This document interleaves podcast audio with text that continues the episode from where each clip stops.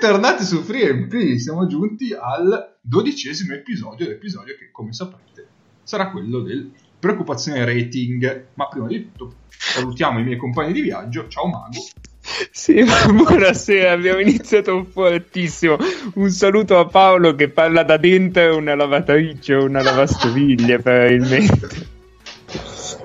Bu- buonasera, io ovviamente mi sono mi, mi ero abituato no, ai rumori di automobile, mosconi volanti, audio disturbati e quindi ho deciso di caricare una lavastoviglie più rumorosa del solito, quindi sper- spero nella registrazione non si senta niente, ma non sono molto fiducioso. Speriamo che il, la musica di sottofondo la copra. Ciao Egno. Eh, ciao a tutti, io come ogni puntata ci tengo a dire una cosa, ovvero ciao Nedovic. Nick ovviamente anche stasera è impegnato in quel del Paladozza o si gioca in altra parte, non mi ricordo già più. No, Vabbè. Paradozza, Paradozza. Paradozza, Paradozza. Il, il Palatazzina non c'è ancora. Eh, ancora non c'è ancora. E niente, magari ci raggiungerà più avanti. Eh, ma io direi di. O magari, o magari, no, cioè, o magari segna Teodosic, sul, Teodosic sulla sirena ah, e lui. Allora, però, breve collegamento dal Paladozza, c'è lo sbandieratore mi pare di aver visto inquadrato lo sbandieratore, ah. quindi in linea di principio Bologna dovrebbe vincere, stando alla leggenda. Okay. Beh, se sbandiera giocando una partita orrenda e Teodosic stia facendo vedere tutti i suoi difetti possibili e immaginabili nella propria metacampo. Ha lasciato una tripla a Gunther che veramente fosse stato un mio giocatore in questo momento starebbe facendo domanda per giocare No, eh, cioè, discriminazione orribile. Ma perché? No, noi, noi, noi indaghiamo sul perché bisognerebbe giocare a Questo è un cartellino giallo comunque. Eh. Questo, questo è guarda, cartellino arancione. Questo. No, questo è un cartellino rosso e mi dovrei denunciare da solo per la cattiveria esatto. che ho detto. Va bene tutto, ma ho detto veramente una cosa allucinante, fu- fuori dal mondo, e, dal pensiero umano adesso va bene tutto. Seguiranno editoriali di Ma questo fa parte della, già del passato. La dichiarazione di Paolo. Bipperemo, bipperemo delle cose, non lo so. O fai alla fine. La bippiamo? Non lo so. Me lo segno intanto, poi vediamo. Allora, prima di iniziare abbiamo due veloci rubriche. La prima è speciale, la seconda è quella consueta del nostro podcast. La prima è perché domenica 3 no scusate non era domenica. Vabbè il 3 novembre. No era domenica. Sì era domenica. Il 3 novembre Pistoia ha vinto una partita in casa. Voi vi chiederete eh cosa c'è di speciale? C'è di speciale che la precedente partita vinta da Pistoia in casa è datata 6 gennaio. Quindi sono passati 301 giorni tra quella vittoria e quella del, nell'ultima giornata di campionato noi ci siamo chiesti, ma cosa sarà mai accaduto in questi 301 giorni? E eh, abbiamo tirato giù un elenco di cose accadute dal 6 gennaio in avanti. Attenzione, FreeMP era ancora a tre voci, non c'erano ancora né Egno né Nick. Avevamo solo invitato una volta Paolo, ciao Spell, per parlarci di Brescia e del silenzio stampa della Bragaglio parlateci di Brescia e allora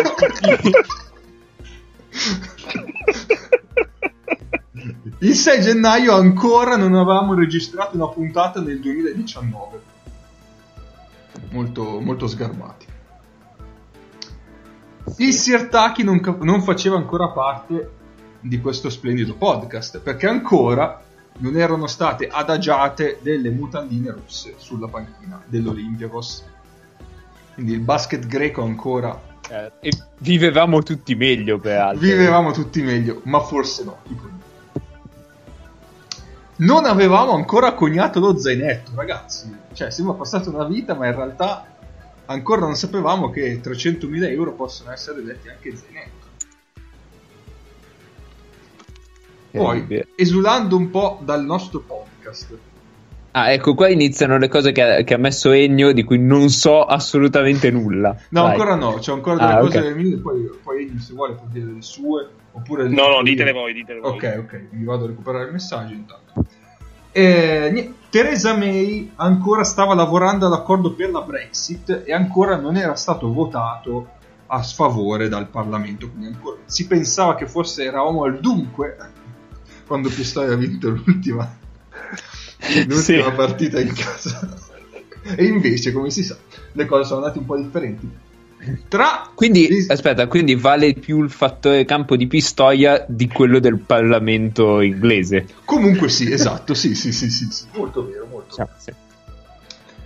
Tra quella fatidica vittoria di Pistoia e questa dell'ultima settimana ci sono state ben due eclissi solari e una lunare, che sembra Sì. una cosa... Sono passati anni e invece sono solo 301 giorni. Ancora nessuno si cagava di Greta Thunberg. Mm, giusto. Ancora nessuno. Male, male, molto l'altro- male. Non era Spero ancora sulla cresta dell'onda. tutti. Qualcuno Posso la conosceva già probabilmente, però non era ancora... Se io mi lavo i denti con uno spazzolino in bambù, tutti voi vi dovete lavare i denti con uno spazzolino in bambù. Tanto il bambù è una pianta infestante, cresce ovunque, come la canapa, quindi non è un problema in termini di, di smaltimento. Lavatevi i denti con gli spazzolini in bambù. Ecco. E si pronuncia Toonberry. Davvero? Sì, perché Berg fa berry in... in Ah, allora già che, ci, già che ci siamo, tutti i nomi turchi che finiscono in oglu Sì? in realtà si pronunciano Olu, Olju, quindi è Mamutolu, Turkolu, eh, Do- Doverio- eh, oddio, Doveriolu sarebbe così, però in realtà lui è giordano, quindi È, è, è finto turco, sì. non, non lo so. Tipo mm, eh, Mitolu, non, non lo so se sia, cioè io lo dico Mitolu, però boh. Ma di tutti i nomi turchi che finiscono in Oglu, in realtà è Olu. Però Mitolu potrebbe anche essere sardo, eh. Fa che cazzo ti pare? Dai, andiamo avanti. Poi, parentesi Nato a Nuoro. Sì. perché dal 6 gennaio stavamo ancora aspettando Endgame, mancavano ancora 108 giorni ad Avengers Endgame, mancavano 179 giorni all'uscita di Stranger Things, la terza, la terza stagione. Non si sapeva ancora che sarebbe uscito The Boys che avrebbe spopolato durante il periodo estivo e eh, poi un po' di o più di nicchia, però mm, si sta aspettando ancora la seconda stagione di Dark e mancavano 166 giorni. Pensate voi. Poi passiamo a quelli di Ennio. Ennio dice che ancora Sì? solo i nerd sapevano l'esistenza di Phoebe Waller-Bridge. Eh, Phoebe. io, Phoebe. io, io non so chi cazzo sia tuttora, quindi... È di nicchia. Idem. Poi, ancora eravamo speranzosi, e questo è un colpo al cuore, io l'avevo cancellato, che l'ottava stagione di Game of Thrones sarebbe stata una figata, e invece era meglio dimenticare. Nannali non era ancora a Milano, Mahmood ah, perché c'è stato? a quanto pare ha rubato un po' soldi. Aggiungo, aggiungo che noi abbiamo detto 301 giorni della vittoria sul campo, perché poi c'è nel mezzo la vittoria a tavolino. Oddio! Oddio! Oh, È madonna. vero! A E- proposito di Randall, A proposito di linea comica, è vero, era anche un titolo. Nannali non è la linea comica, Esatto. certo. a proposito di Nannali, tipo a proposito di Joe Blake. Sì. Poi Mahmood non aveva anca- ancora cantato Soldi. Bernie Sanders non si era ancora candidato di nuovo a presidente. Nemmeno Biden e Buttinger. Sabatini, la nostra cara Alice, ciao Alice, non aveva ancora salutato Nidovic. Ah, Eh, eh, io non sapevo la data, del la data ufficiale eh, del saluto. Ennio, c'è un, un mastino in questo. Certo. Meghan Markle non era, era incinta, scusate, non era ancora partorita. Chi cazzo è? È la, la moglie di... La moglie di quell'altro che non salirà mai al trono. Eh sì. Ah, vabbè, ma... quale sia il nome. Vabbè, adesso, adesso però, però aspetta. Voi mi parlate di re e regine nel 2019. Forse quello sano sono io che non ne so un cazzo, eh. No, no, no, no, no, sono perfettamente d'accordo con te. eh. Infatti, certo. Sono, sono assolutamente. Però questa roba sta diventando preoccupante in questa puntata di stasera perché è la seconda volta che sono d'accordo con Mago e una delle due volte in realtà gli ho detto non ti meriti questa cosa cattiva. Guarda, guarda, ti faccio subito ricredere dall'essere d'accordo con me. Re e regine non esistono. Nel 2019 bisogna solo nominare gli emiri. Ecco, grazie. È Marco, così, è grazie, così. grazie che mi ricordi. Ho che il riportato Che il Nella posto tuo è a fare in culo. Oh, grazie, grazie mille. Poi dai, finiamola. Non si sapeva ancora dell'esistenza dell'Apple TV. I Io diritti non la del- conosco neanche i diritti- adesso. eh, questo. Ok. I diritti dell'Emiro. Tanto per guarda casa. Certo. Erano ancora dei Raptors. Pasciutin allenava Cantù. Sì, questa fa molto ancora la. Virtus. E Cagnardi a Reggio Emilia. Signori, Aspetta, aspetta, aspetta, posso aggiungerne una? Sì? Il professore aveva, aveva 364 assist in Eurolega, quindi era meno 36 dallo storico eh, raggiungimento dei 400 assist, che è un play aggiunto. Fa sempre comodo avere un play aggiunto. Comunque, un play aggiunto che prende 600 rimbalzi nel numero di partite in cui prende 400 assist, ma chiudo qua l'argomento. un giocatore direi totale. Sì. Che poi sembra che io non, lo apprezzi, però lo apprezzo. Però vabbè. Ehm, non, l'apprezzo, non apprezzo come si dice il, il suo fan club. Ehm, Come, come come Dio. Dio. esatto. Perfetto. Ma avete rubato la battuta e io vi farei riflettere sul fatto che avete paragonato Credo- a Bogdan- Bogdanovic. Fatevi i vostri conti. Che Beh, sono entrambi serbi. Eh? Sono entrambi serbi. Eh certo, tutte le cose belle vengono dalla Serbia. Anche i crimini contro l'umanità quando li fanno i serbi sono un pochino meglio. Stasera un faulo. Eh, dica, Mago. No, è che la Moretti Gran Cru picchia come veramente una fina. Cioè, sento ubriaco a bestia. Dica, sì, però Mago. questo product placement no, eh. sì, esatto. Cioè, vabbè, siamo- Moretti, Moretti, send the check. Paga. cerchiamo, cerchiamo almeno di non far vedere la marca, sarebbe gravissimo. No, no, no, no, no, la si fa vedere e voglio i soldi o una Eh, cassa. Non hai colto, non hai colto la cheat da No, io l'ho colta, perfett- l'ho colta perfettamente, Va bene. stronzo. Va bene. Adesso fai un'azione autoriferita, chiuditi il microfono, per favore. Eh? Tanto adesso ti metto la sigla, Mago, e tu vai con la tua rubrica preferita. Come al solito vi introduco con, eh, con Bitonto, vabbè, mh, ora per il futsal aspettiamo il big match per prima e seconda in campionato. Intanto vi dico che ci sono 15 gradi, è pioggia moderata a Bitonto, i santi del giorno sono Leonardo e Demetrio, nel 2007 oggi è morto Enzo Biagi, è il compleanno di Ethan Hawke, che penso anche lui possa essere un membro della famiglia reale inglese, e la farmacia di turno è napoletano e questa non è discriminazione territoriale. Ok, adesso partiamo con le cose serie. Il messaggero Veneto ci parla della 2 purtroppo, eh, ci parla di, di Udine, però è bello perché mette eh, l'asse play pivot nel, ehm, nell'occhiello, qui dice i tre problemi, condizione fisica, vabbè, approccio, che a Paolo piacerà tantissimo, e asse play pivot. Poi fa un capitolo appunto proprio sull'asse play pivot e il capitolo problemi sull'asse play pivot è i vecchi maestri della pallacanestro ribadiscono spesso e volentieri che l'asse play pivot è quello su cui costruire le squadre per vincere le partite. Punto. Fine. Ah, ok.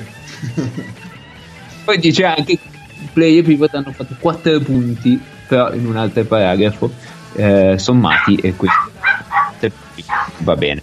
e, sento, e sento che il mondo animale ha ragione. Ha ragione, sì, sì, si lamenta perché ha ragione. Passiamo ora alle cose serie, quindi alla nostra amata Serie A, perché eh, dicevo, se, dicevo a chi mi ha inviato centinaia di articoli, sommerso di articoli, eh, che se faccio anche la serie play pivot della 2 impazzisco. Quindi parlando della Serie A, eh, mh, parliamo subito di Pianeta Basket, che mh, commentando Pistoia Trieste ci dice che il primo canestro della gara creato sull'asse play pivot della pallacanestro Trieste che spacca in due la difesa biancorossa di casa. Questa, questa, frase potrebbe non voler dire niente, ma anche no, e quindi noi la segniamo. Eh, Trieste, sì, tra l'altro credo sia la sua prima affermazione eh, in questa speciale classifica, ma poi vado, vado a ripescarla per bene. Um, L'altro articolo di oggi, purtroppo sono solo due, è Basket Inside, che ci è un po' calato dopo una grande prestazione nel, all'esordio. Uh, ma, ma, si riprende bene perché in una, in una bellissima cronaca della partita Fenerbahce-Jalgiris in cui um, fa praticamente tutto il basket minuto per minuto e ci commenta ogni singolo canestro. Um, ci dice che il nuovo pareggio sull'11 a 11 lo firma Costas Lucas ma l'asse pre-pivot lituano Perez Landale produce altri due punti. Ora mh, mm, e Lende, cioè, penso siano eh, non, non sa neanche come dire, cioè i giocatori meno utili in questo inizio di stagione dello Jalgate, però ehm, vabbè, noi però formano un bell'asse quindi. E poi eh, dice anche che De Colò produce invece due canestre sp- sprizzanti classe e mi ero già esaltato perché poteva essere una doppiata in due righe, invece è classe, non asse. Ah. eh. Peccato. E basta. Non, non, dice molto, cioè dice tantissimo altro, ma non è che avessi proprio voglia di leggere ogni singola frase perché la partita l'ho vista e mi è bastato quello. Un po' ti capisco, diciamo. Va bene, eh, quindi ancora NBA Passion domina in contrastato. Allora, aggiorno, aggiorno subito. Allora, vi dico che. Eh... aspetta, eh, sono un attimo in difficoltà perché adesso ho chiuso una pagina e non mi ricordo più.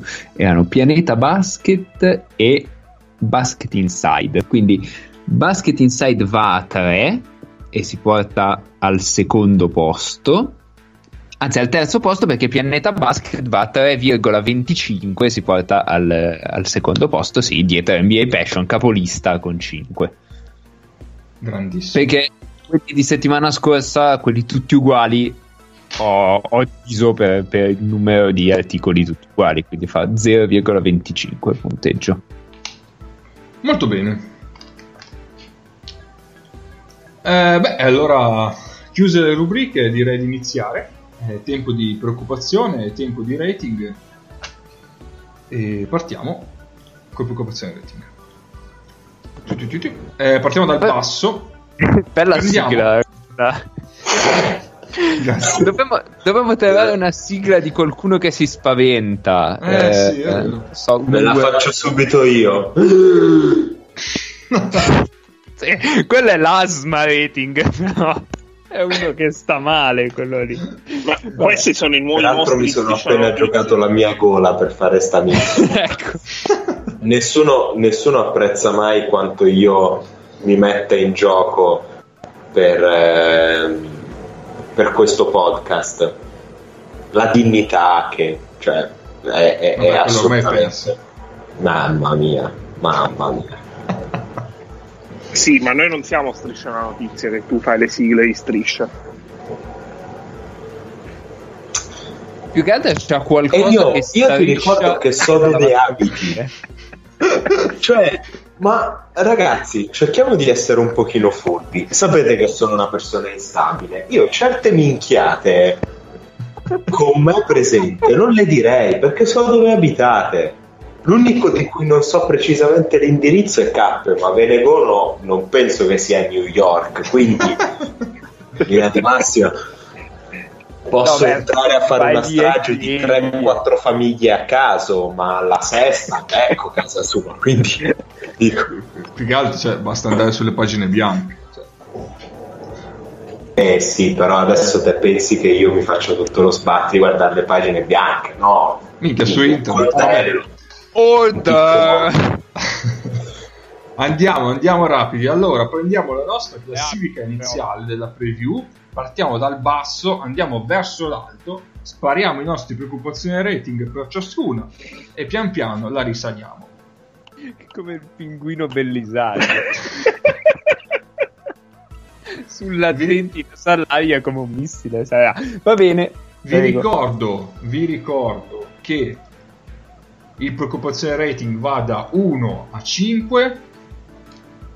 1 vuol dire che la squadra è tranquilla, il 5 vuol dire che c'è molta preoccupazione, il 118 è il voto speciale per le squadre Esatto. molto incasinate Bravo. e niente, partiamo. E quindi la prima squadra è la Svel. Che noi tutti avevamo messo. eh, come- che aveva messo tutti e cinque e attualmente sto recuperando. Voi iniziate pure a dire. Ultima e senza speranza. Ehm, La- Vai Mago, vai. beh, Asvel 2. Sì, sono d'accordo. Anche uno. Beh, uno- Onestamente, Mm, sì, uno, uno è, un, è un voto speciale, però dico la Svel per me è la squadra che più di tutte merita la stelletta. Quanto è bello non capirci un cazzo, onestamente. Almeno per ora, eh, poi eh, andrà in vacca appena due o tre squadre iniziano a quagliare un po', questi qua inizieranno a pigliare due ventelle a fila e, e ciao core. Però io mi aspettavo che potesse essere una squadra con un senso e quindi con abbastanza piacevole da vedere più di quanto non si desse credito, però questi hanno vinto tre partite di sei che hanno giocato. Un po' il calendario li ha aiutati, però ecco, bravi, bravi. E secondo me ci sono dei giocatori che si stanno facendo vedere per affermarsi come giocatori di, di Eurolega. Beh, Ah, Jekiri. To- Tony Jekiri su tutti, eh, però nel- nella maniera tutta sua particolare è chiaro che ha bisogno di un contesto particolare come la Sven, però Jean Charles sembra un giocatore di Eurolega. Edwin Jackson sappiamo che è un giocatore di Eurolega per quanto non uno che ti faccia sempre piacere tutte le sere, tutte le settimane avere in squadra, però è un giocatore di Eurolega e questi hanno il playmaker Antoine Dio che viene da due infortuni brutti e a me personalmente fa sempre piacere vedere un giocatore che, che riesce a ritornare eh, da, da infortuni brutti e poi è, è diver- è onestamente divertente da vedere eh, dirò cioè fa divertire le persone e questa è un'altra cosa che secondo me non va tenuta da conto per cui sono sono veramente contento per loro. In generale, dopo aver fatto due battute di merda, voglio sembrare un po' più positivo di quanto in realtà non sia come persona. Ecco, io sono una persona buona, sono gli altri che mi dipingono cattivo. Sì. Eh, Bako finalmente sta giocando. Sta, sta dando dei minuti seri, sta dando un contributo serio, almeno nelle ultime due partite. E, mh, invece Adrian Payne ha giocato la prima e poi non so che fine abbia fatto. Cosa- non lo so, è stato scambiato con la Germania. Sai quando si dà il Sazio e Lorena dopo ogni guerra? Gli è andato anche Bako, gli è Allora, andato anche. Payne. Considera che io Olympiacos Svel l'ho vista e mi posso, cioè mi ricordo proprio perfetto, è nella mia cartellina con tutti gli appunti delle partite che guardo, ma c'è un appunto fatto a matita, che significa che sono gli appunti del cazzo, perché quelli seri sono fatti a penna, in cui scrivo questi stronzi fanno sembrare Adrian Payne un giocatore. e poi però, però boh, ha giocato una sola partita, quella con 18 minuti, poi basta. Vabbè. Ehm... Passiamo oltre? Andiamo oltre, sì, sì. Io volevo un- aggiungere solo una cosa Vai. al loro. Secondo me loro sono la migliore dimostrazione che la classe bassa di questa stagione è indiscutibilmente, è proprio, non c'è nemmeno paragone, più alta di quella della scorsa. Il che non era scontato nel momento in cui eh, si è passati da 16 a 18 squadre. E la classe bassa non è acqua. Così. Sono to- tolta questa stronzata di mago. Sì. So che nelle- nell'ultimo mesetto il più delle volte ti ho detto no Ennio non sono d'accordo con te in questo caso sono- ci, ci riflettevo oggi mentre mi preparavo a questo supplizio del preoccupation rating eh, per me personalmente ed effettivamente è vero Sì. Ma, ma cos'è? Hai mandato. Senti, senti come cerca di recuperare. hai mandato Madre Teresa di Calcutta adesso. allora io al massimo posso essere madre Teresa di col cazzo Cheat. cheat Che- auto cheat Questo Auto-cheat. moralmente è il titolo della puntata, ma non potrà esserlo. Ma eh, io non metterei limitazioni. Madre Teresa di col cazzo, cioè E molto fiero di questa inizio. dalla Chiesa Cattolica. Cioè. Eh, me ne farò un ragione. Vabbè. Potrebbe, potrebbe arrivare Silas, eh, l'assassino del codice da Vinci, a, a prenderci, a prenderci tutti quanti. Va bene, Prego. Si sale di una posizione si trova la stella rossa. E vabbè, Paolo, cioè, stai aspettando che Aspetta, parliamo aspetta, noi? sì, vabbè, Ah, no. io aspetto Paolo. Comunque dico. Ah, scusami, Eh, scusami, diamo anche, è- anche, sì, Ah, aspetta, aspetta, aspetta, abbiamo i numeri. diamo anche i, record. Allora, la era rating qual era 3-3, la sveglia? stella rossa è 2-4. Ma non abbiamo... Svella hai dato 3? No, no, 3-3 è il record. No, Cap, Eh. io chiedo a Cap il eh, rating eh, Della Svella. della Svel. 1. Ok, perfetto. Molto bene. Eh, stella rossa, devo parlare io, giustamente, perché sono serio. No, io ne devo parlare. Allora, in realtà, indipendentemente dalle due vittorie ottenute, io mi preoccuperei, nel senso che ci sono segnali preoccupanti per avere de- dei tracolli importanti. Detto questo, la squadra ha un'idea ben specifica di come si giochi a pallacanestro, soprattutto nella metà campo difes- difensiva. Cioè molto aggressivo, il cosiddetto pestaggio organizzato, molto, molto serbo. Sono, sono quinti per defensive rating, se, se interessa. Eh sì, Con, con loro- 91. loro menano tutti, cioè ti menano in, in maniera, cioè non ho paura a usare l'avverbio letteralmente perché ti menano eh, in maniera scientifica. Eh, il talento è poco, Lorenzo Brown non è un gran playmaker, Jovic fa un sacco di cose veramente incommiabili, ma di fatto a livello Eurolega non può partecipare.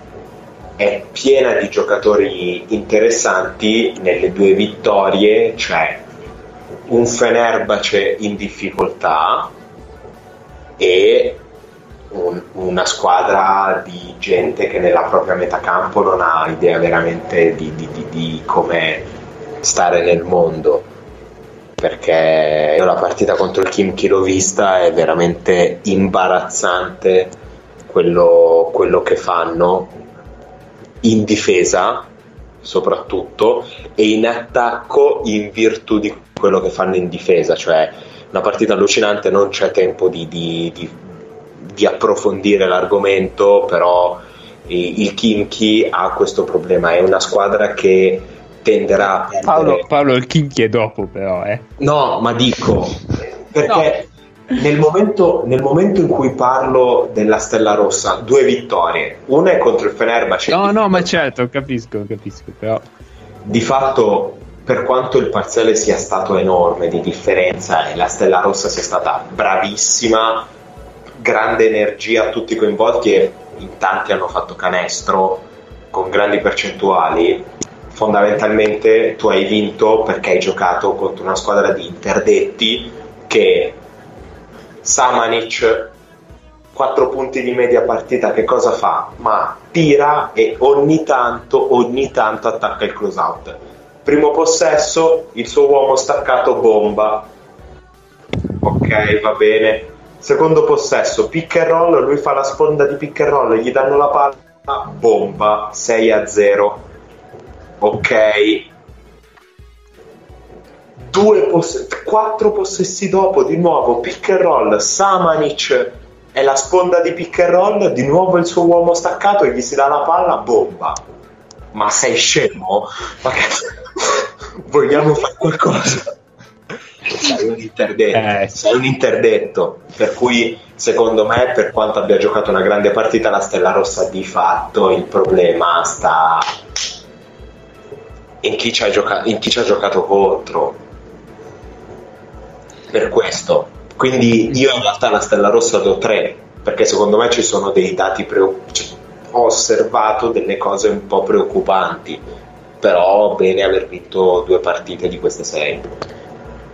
Allora, io aggiungo che eh, Stella Rossa, oltre a essere mh, qui- eh, quinta per defensive rating, quindi quinto migliore defensive rating, è penultima per ehm, perse su 100 possessi, quindi la, la seconda peggiore, la peggiore dello Jalgiris, e, mh, e penultima per offensive rating. Così. Io tengo anche a sottolineare una cosa, che la Stella Rossa è una delle due squadre in questo momento che ha un rapporto assist turnover eh, palle perse inferiore a 1. Eh sì, io ho uno sì, su Jalgiris e Stella Rossa. Mi ricordate i rating vostri però? Ma eh, anch'io do 3. E anche io do 3, quindi concordo. Cappe. Cappe pure tu? Io due. Ok. Vai. Andiamo passiamo. avanti. Allora, sopra... Ah no, cazzo, devo prendere un'altra cosa, scusate. Eh, abbiamo lo Zenith che è invece con record 2-4 e che... Top Allora, cosa, top cosa è il- portare, ragazzi. è- Vai. È il peggiore attacco, come abbiamo detto, con, eh, con 86 di offensive rating. Madonna. Sono su Overbasket, eh, non sono sul tuo, quindi magari c'è qualcosa Ah, ok, di diverso. Diverso, ok. Però più o meno, più o meno siamo lì. Eh, No, però un 86 di overbasket è tipo un 100.000. Ok. Sì, beh, se volete vi dico un attimo, cioè il migliore attacco è il Sesca con 104. Esatto. Eh, un attacco medio è quello del Real con 96. Perfetto. Ok. 86, cioè stiamo, stiamo dicendo che devono fare le catapulte per lanciarsi nel canestro. Ehm, e è, il, è una difesa nella media perché, perché sono ottavi. Quindi sono l'ottava peggiore difesa, la decima migliore difesa. Così, me la butto lì. Eh, Nel senso... qualcuno che li abbia visti, manca Nick, manca Nick. Però, cioè, nel senso, eh, si capisce che alcune squadre non le abbiamo viste tantissimo. Il discorso è che, ah, cioè, questi che aspirazioni avevano? Ma di fare una buona Euro Cup e arrivare in semifinale. cioè, lì, cioè, io per alcune do- cioè, ho anche fatica a dire, vabbè, mi preoccupo, gli metto un 2-3, perché tanto io non penso si aspettassero di fare più di quello che stanno facendo attualmente. Hanno vinto due partite in trasferta questi. Beh, sì. contro due squadre psicopatiche, però hanno vinto due partite in trasferta. Hanno vinto con lo L'Olympiacos- Jaltes e con l'Oli. Ehm, Sì, ma- forse era la partita prima dell'esonero di... No, è quella dopo. no, È quella dopo. Sì. È quella due e due quelle dopo, perché prima gioca danno 30 punti a Valencia, credo. E poi Sì, perdono sì. in casa con lo Zenit. Eh, io posso dare una, una notizia estetica. Alex Renfro sembra un predatore sessuale statunitense degli anni Ottanta. Tipo. Molto bene. Quei baffi lì sono veramente terribili. Non ti permetto di parlare male degli ex Eh. No- non ne ho parlato male. ho detto solo che potrebbe essere incarcerato. un'osservazione. Eh sì, eh, non è un giudizio morale. Ehm, c'è anche da dire che hanno perso a Ion per un paio di, per un paio di partite, che comunque è uno dei pochi che crea attacco in quell'attacco lì, e che Colton Iverson eh, se, se deve fare, cioè se deve sobbarcarsi anche il lavoro di Ion, non è che proprio ci siamo. Ecco, io oltre, oltre a Ion ho guardato discretamente, cioè con discreta attenzione a Bromaitis negli spezzoni di partite che ho guardato loro. A Bromaitis ti dà pro- proprio l'idea di un gioca- in questo momento di un giocatore che dice: Cazzo, però io questa roba la sapevo fare. Perché non mi viene? Mm. Eh, perché sei in Ah. pure Lega. attacca un close out e dice ma perché non, eh, non, non piglio vantaggio. Per- per- perché davanti? Oppure tira ma, ma perché esce? Mi, mi sentivo libero mi dà que- questa sensazione. Al momento eh, ci sta anche che passi però un Ehm, po' mi preoccupa. si può dire che la cosa migliore della stagione dello Zenit fino al momento sia Ponitka, Assolutamente sì. che non sta tirando benissimo, però sta tagliando, sta dando una mano a rimbalzo. È quel Eh, tipo di giocatore che in una squadra con un pelino di difficoltà facilmente risulta essere quello che comunque ce la fa per come gioca, per come cioè se sei un giocatore che trova vantaggi lontano dalla palla puoi sembrare un pochino meno efficace di, di quanto in realtà non potresti essere perché non te la danno, però di fatto difficilmente farai cattiva figura. Per Aaron White, Eh, eh, vabbè, se stai male è un altro problema. sì. direi che possiamo passare Sì, al giro dopo. andiamo avanti, saliamo di una posizione, troviamo... Ah, non abbiamo detto i voti forse. Sì, sì, esatto. Dovete dire i numeri. Beh, Due. perché è bellissimo perché questa è una grandissima scusa per parlare delle squadre e poi ci dimentichiamo di dare i voti. Esatto. Eh, Sì, di fatto non ce ne frega un cazzo del rating, noi vogliamo semplicemente chiacchierare tra di noi. Ok, non ce ne frega un cazzo del rating, potrebbe essere il voto. Ah, sì. Eh, no, il titolo direttamente. Oggi Eh, sì, anch'io gli do due. K2. Fire. Sì, sì. No, io ho dato 3, ma perché, perché sono un po' brutti, però vabbè. Esteticamente dici, eh beh, sì, Renf, Renf e Ioni insieme. Allora, saliamo di una posizione e troviamo l'Alba Berlino che attualmente ha un, vo- un, un record di 1-5. Allora, stavolta posso partire io volendo.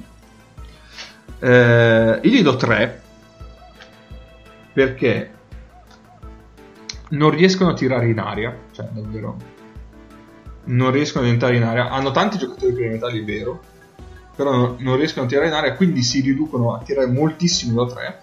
E ha- è anche vero che hanno tanti uomini che sanno tirare da 3, però poi non convertono tantissimo quelle triple.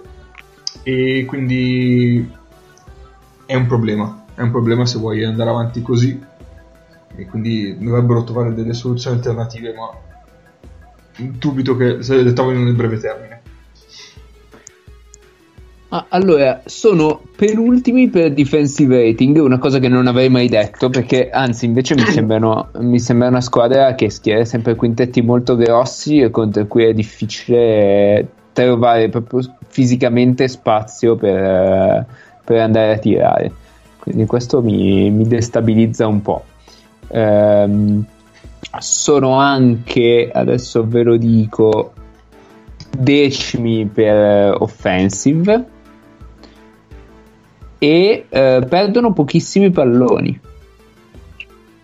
E quindi hanno un assist eh, o, o, fanno tanti assist. No mi sa che fanno tanti assist. Sì sono i primi per numero di assist sì. eh, in Eurolega eh, vedo un 23 assist a possesso. Ok sì ogni 100 possessi sì. Okay. no sì, infatti sono primi. 73% dei canestri segnati. Beh, ma questo, questo, rientra in quello che dici tu, Cap, cioè sì, eh, sì, sì. praticamente tira, tirano molto sugli scarichi, sì. Esatto. Allora, secondo me eh, c'è un discorso su di loro.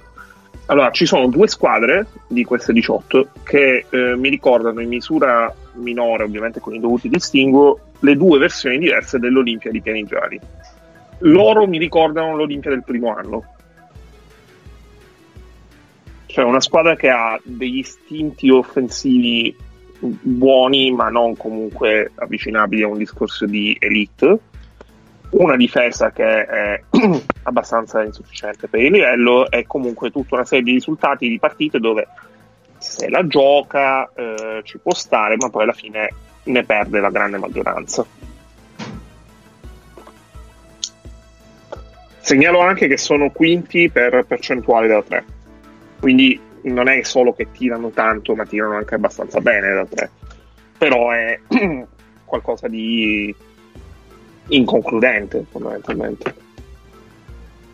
Eh, sì, comunque confermo, sono secondi per numero di tiri ogni, da 3 ogni 100 possessi, con 34 e 6.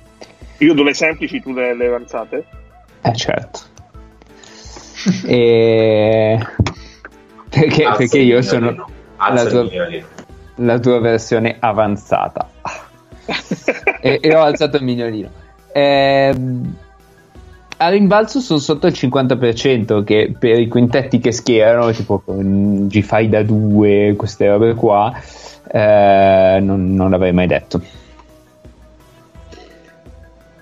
Quindi io gli darei un 3 perché me li aspettavo un pochino meglio. Cioè, se la stanno giocando con tutti, ma non riescono a, a vincere quasi con nessuno. Sono d'accordo.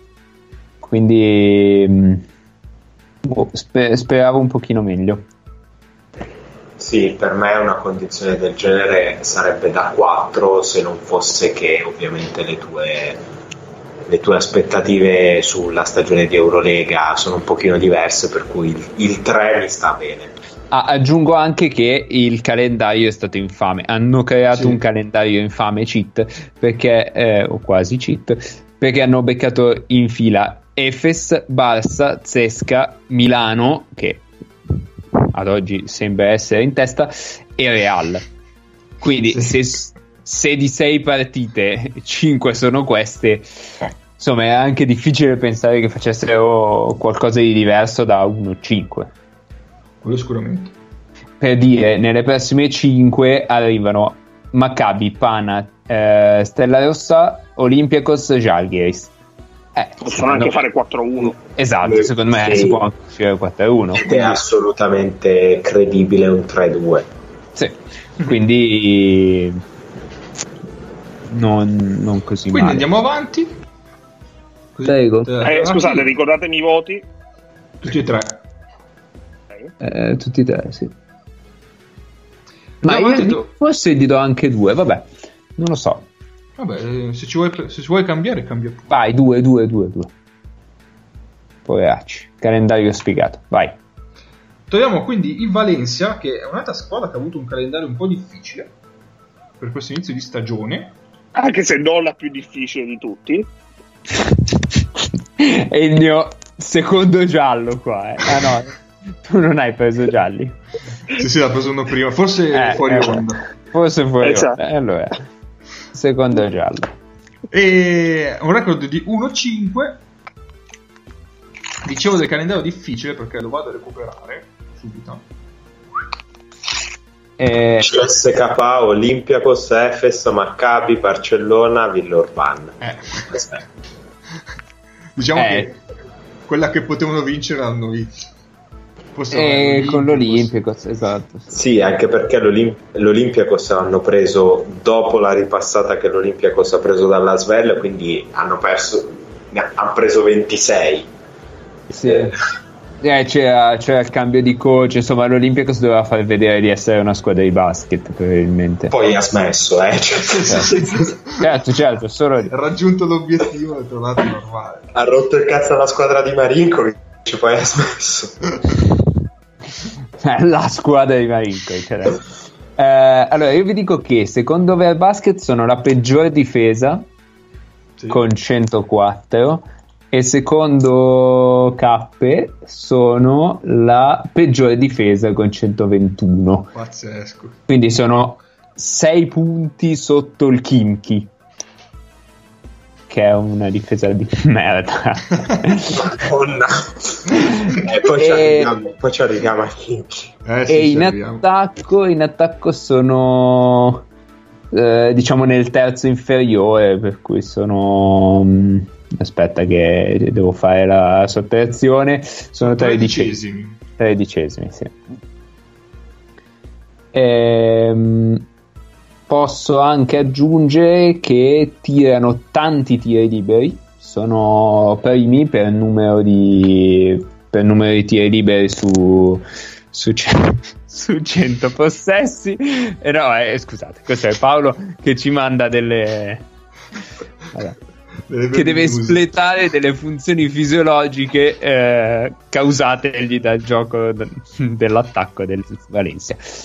Ehm, e basta, non ho, non ho altre cose no, cioè...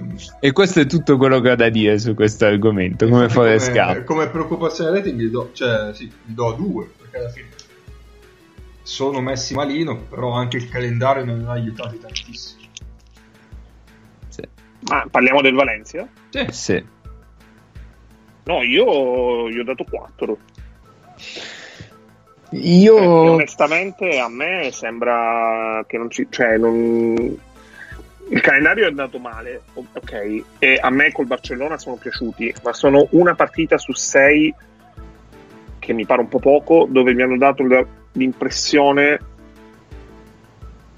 cioè, non lo so, in altre ho visto troppo troppo lassismo, troppo il secondo tempo col Sesca me lo ricordo benissimo, era una roba che sembrava una squadra di, di FIBA Cup.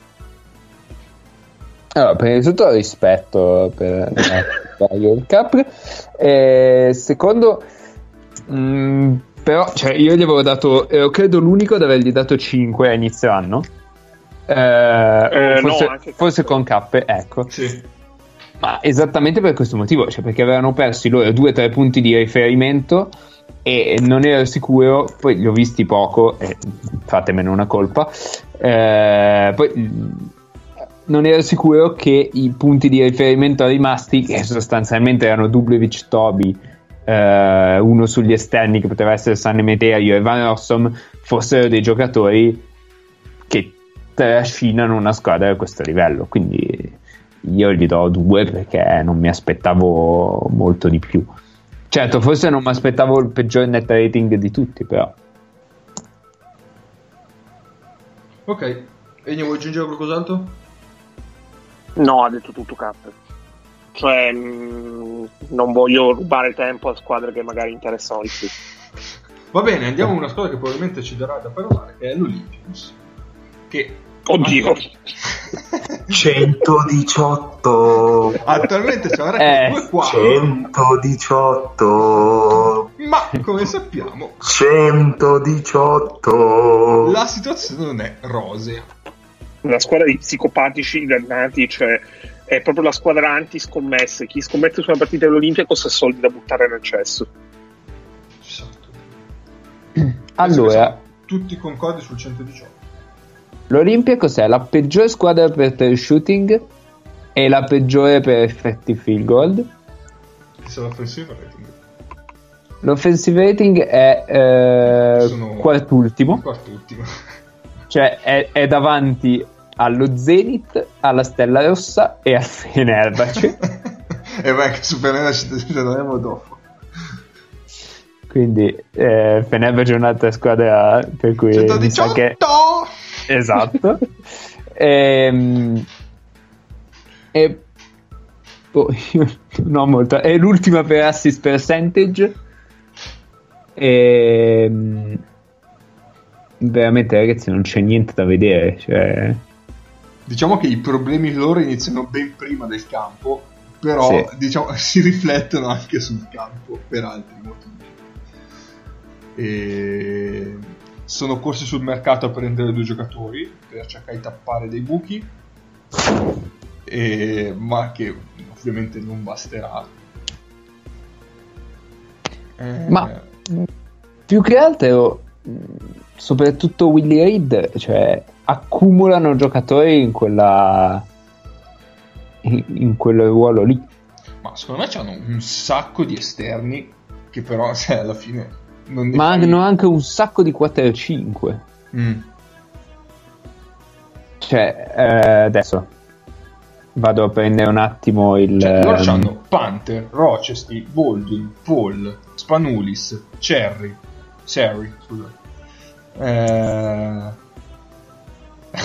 no, no, basta. Kuzminska, pa- eh, pa- Papa Nicolau, se vuoi.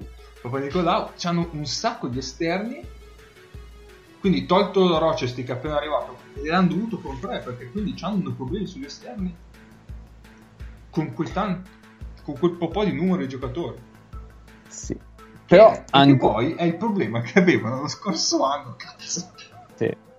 Però, sì, sì, eh... cioè secondo me hanno preso altri due giocatori di livello medio quando la cosa di cui aveva bisogno è magari liberarsi di due giocatori di livello medio e prenderne uno buono per avere delle gerarchie precise. Però no. ti dicevo anche Fere Lunghi, adesso hai aggiunto Willy Reid, ma è già Rubit che fai giocare 15 minuti a partita, che a me sembra una bestemmia, però vabbè. Vezenkov che praticamente tieni in panchina, sì. e poi Milutinov, Kuzminskas che gioca 12 minuti a partita, e Parenthesis. Cioè, Milutinov e Parenthesis giocano 26 e 26 che, che rotazione è? Che, co- cosa vuoi fare? Sì, sì, sì, sì. No, ma infatti no. c'è.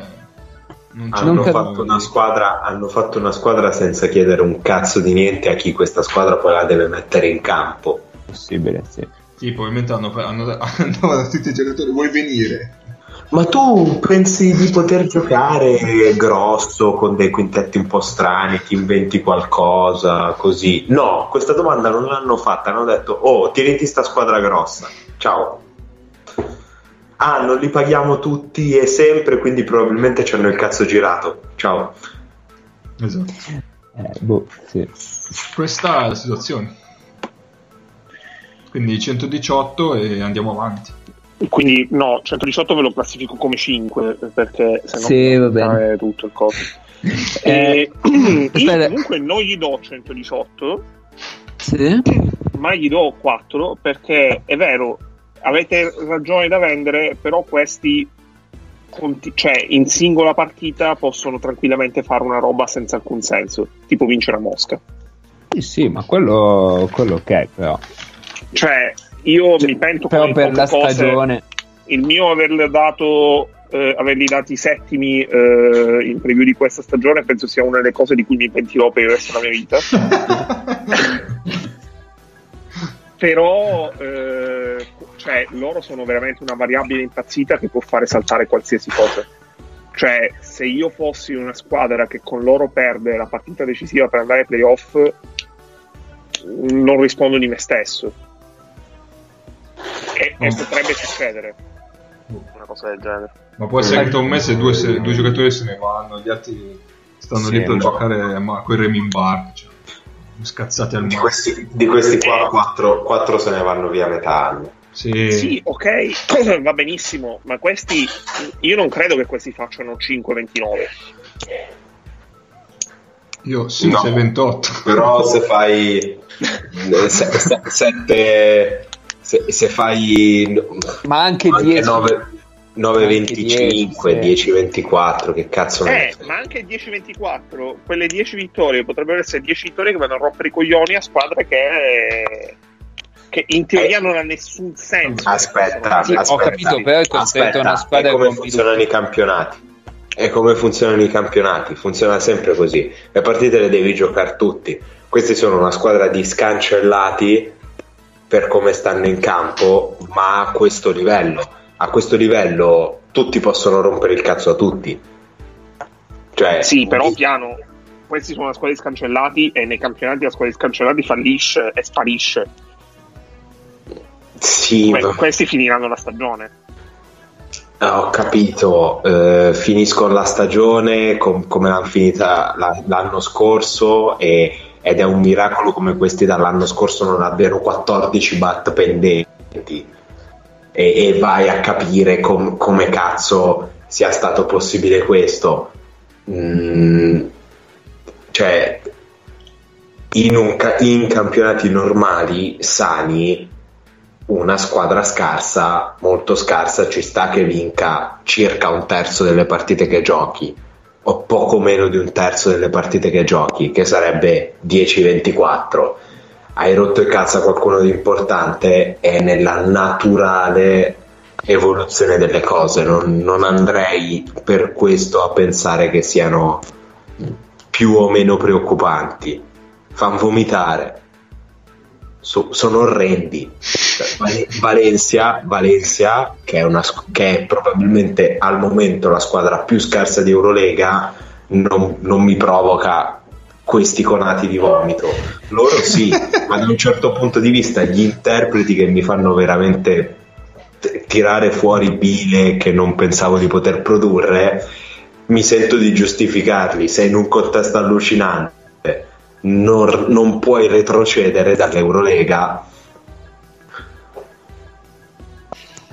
Eh. and- andate in pace.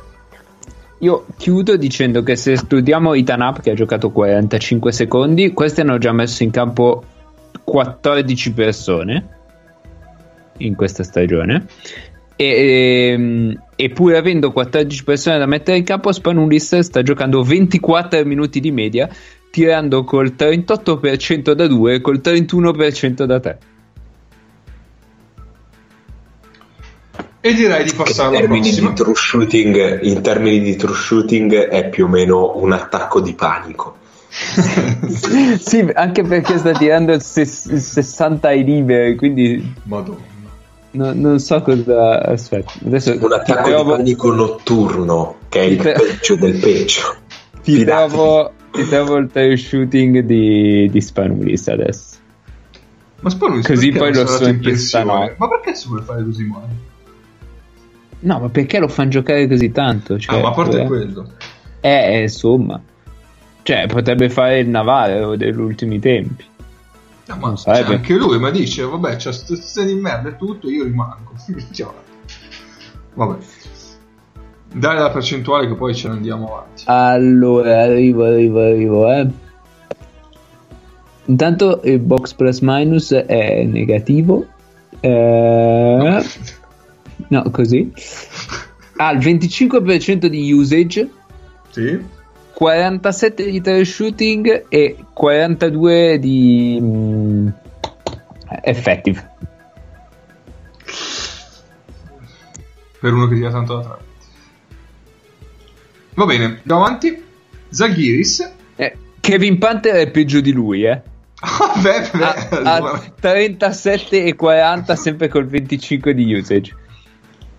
E vabbè. Bene. Va bene, Zaghiris ce lo ritroviamo con un record di 3 vinte e 3 perse. E vabbè, Uno. ti do uno. la parola. No, uno, cosa volete? di cosa stiamo parlando? Eh, no, beh, praticamente una stagione mh, iniziata senza un palleggiatore che sia uno, perché Alex Perez eh, praticamente ha scioperato nelle prime, nelle prime cinque partite e le Cavicius è un un lituano finto, è un lettone naturalizzato probabilmente. Eh, e quindi praticamente eh, c'è World Cup che per 25 minuti a partita fa il palleggiatore sui pick and roll e Grigonis che, che gioca i pick and roll laterali che l'anno scorso giocava um, Walters e due anni fa giocava Pangos. Giocava Pangos. Um, secondo me c'è da aggiungere che eh, Jasikevicius con i lunghi Mm, come si dice, abbastanza, abbastanza fisici, um, che si muovono molto, eccetera. Fa un grandissimo lavoro perché, se vi ricordate l'esplosione di Brandon Davis, Uh, quest'anno sta più o meno facendo le stesse cose sia con Nigel Hayes che soprattutto con Zach Leday. Sì. Uh, Nigel Hayes poi esce anche a tirare un po' più da fuori, Zach Leday tira dai 4-5 metri, però hanno entrambi un livello di attività sotto canestro che è, che è impressionante e praticamente fanno, fanno i 5 loro due. Cioè sì, un po' stanno in coppia con Lendl un po' sono loro due un po' con, uh, con gli Ancunas di mezzo insomma. Che gli Ancunas come faccia a stare in campo non ho ancora capito perché praticamente non si muove. Um, c'è da dire che non è una grandissima stagione di Ulanovas in, fino a questo momento, cioè sta tirando poco, fondamentalmente è poco coinvolto, non sta neanche tirando così male, ma, ma è poco coinvolto. E, e anche Milaknis eh, insomma fa, fa, fatica a muoversi senza palla, praticamente tira solo su scarico, quasi mai riesce a a, a trovare i tempi per girare sui blocchi. Ma d'altronde non hai un palleggiatore che possa dare la palla dal palleggio, quindi è anche difficile lavorare, lavorare in uscita dai blocchi. Uh, devo, dare, devo, dare, delle statistiche a caso?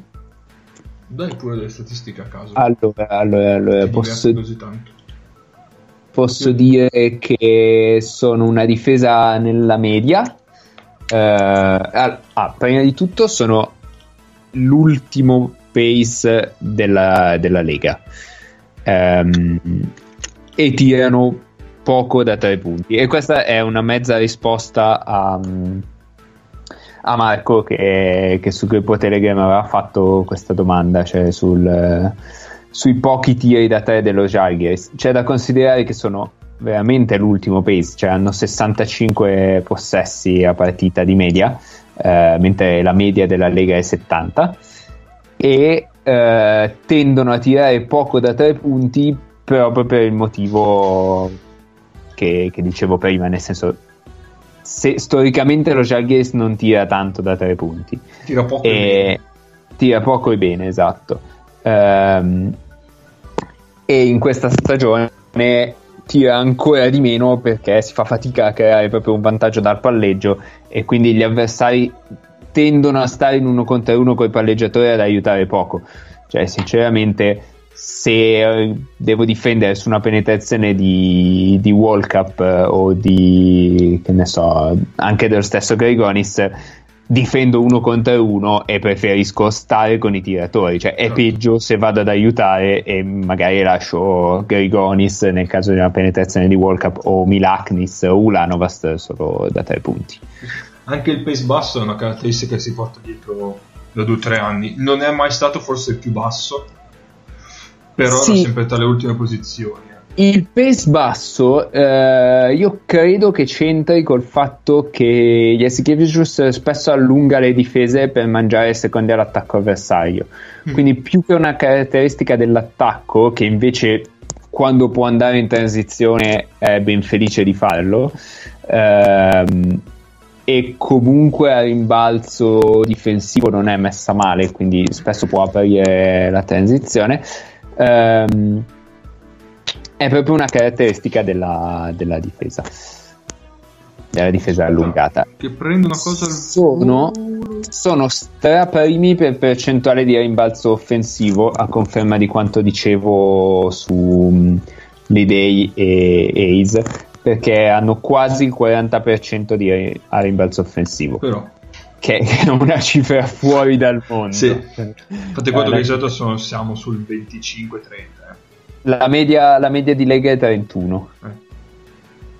Per dire, la seconda squadra di rimbalzo offensivo è il Sesca. Eh, no, scusate, è Basconia. Che ha il grande lampione più tutta un'altra, tutta un'altra serie di giocatori che vanno bene al rimbalzo offensivo con 34 e 7, quindi 5 punti in meno. Grande lampione, l'avete sentito prima da noi.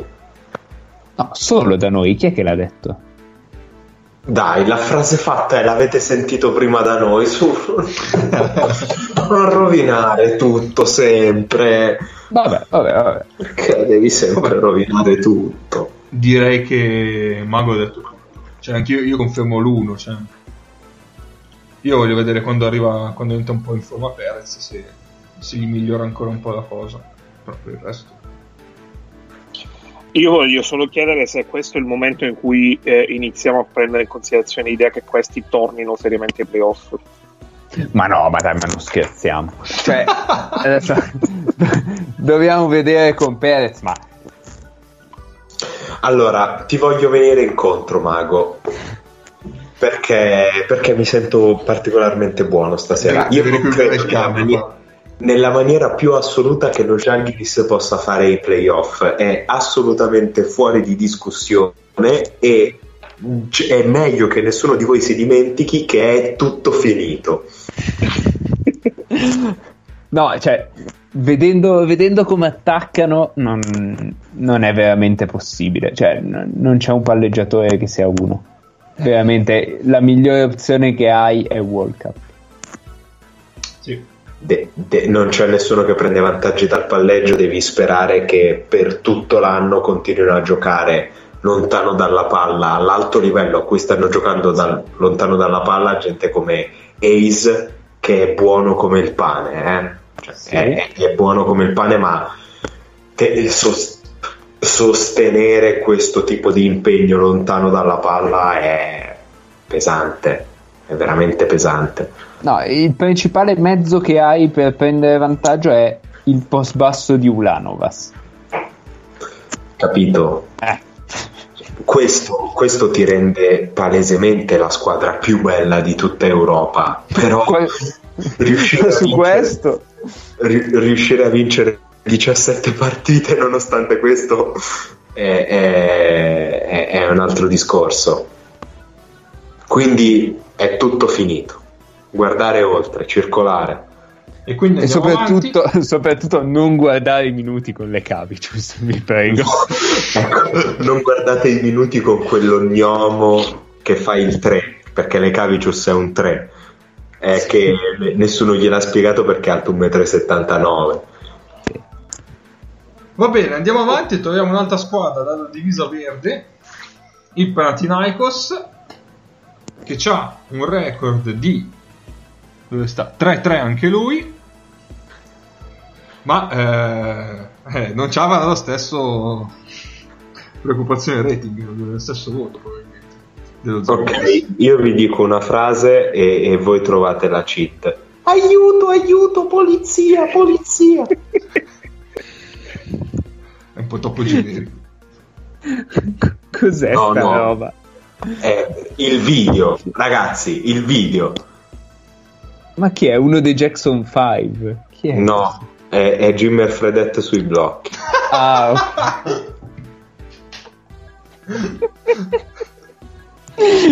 Porco Giuda.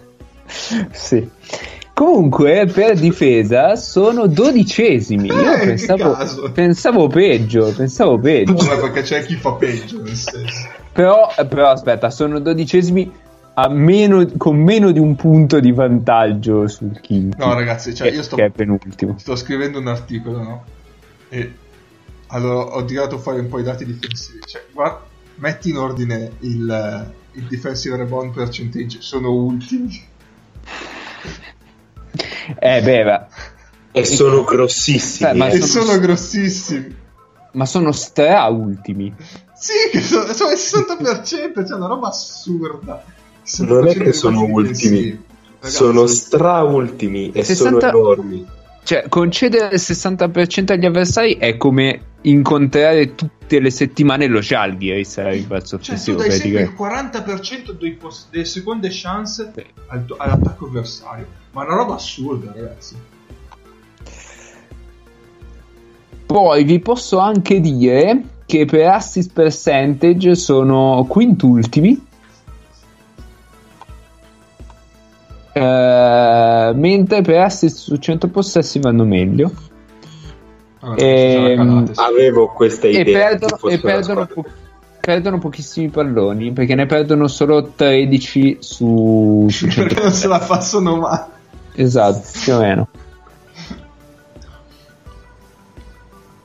Sì, è difficile perdere la palla se non la passi. Del, Esatto. resto, del resto tutti gli allenatori un pelo smart ti dicono ricorda, meglio un tiro che una palla persa. Sì, sì, sì. Però loro l'hanno detto troppo. io aggiungo che Calates sta tirando 8 su 20 da 3 punti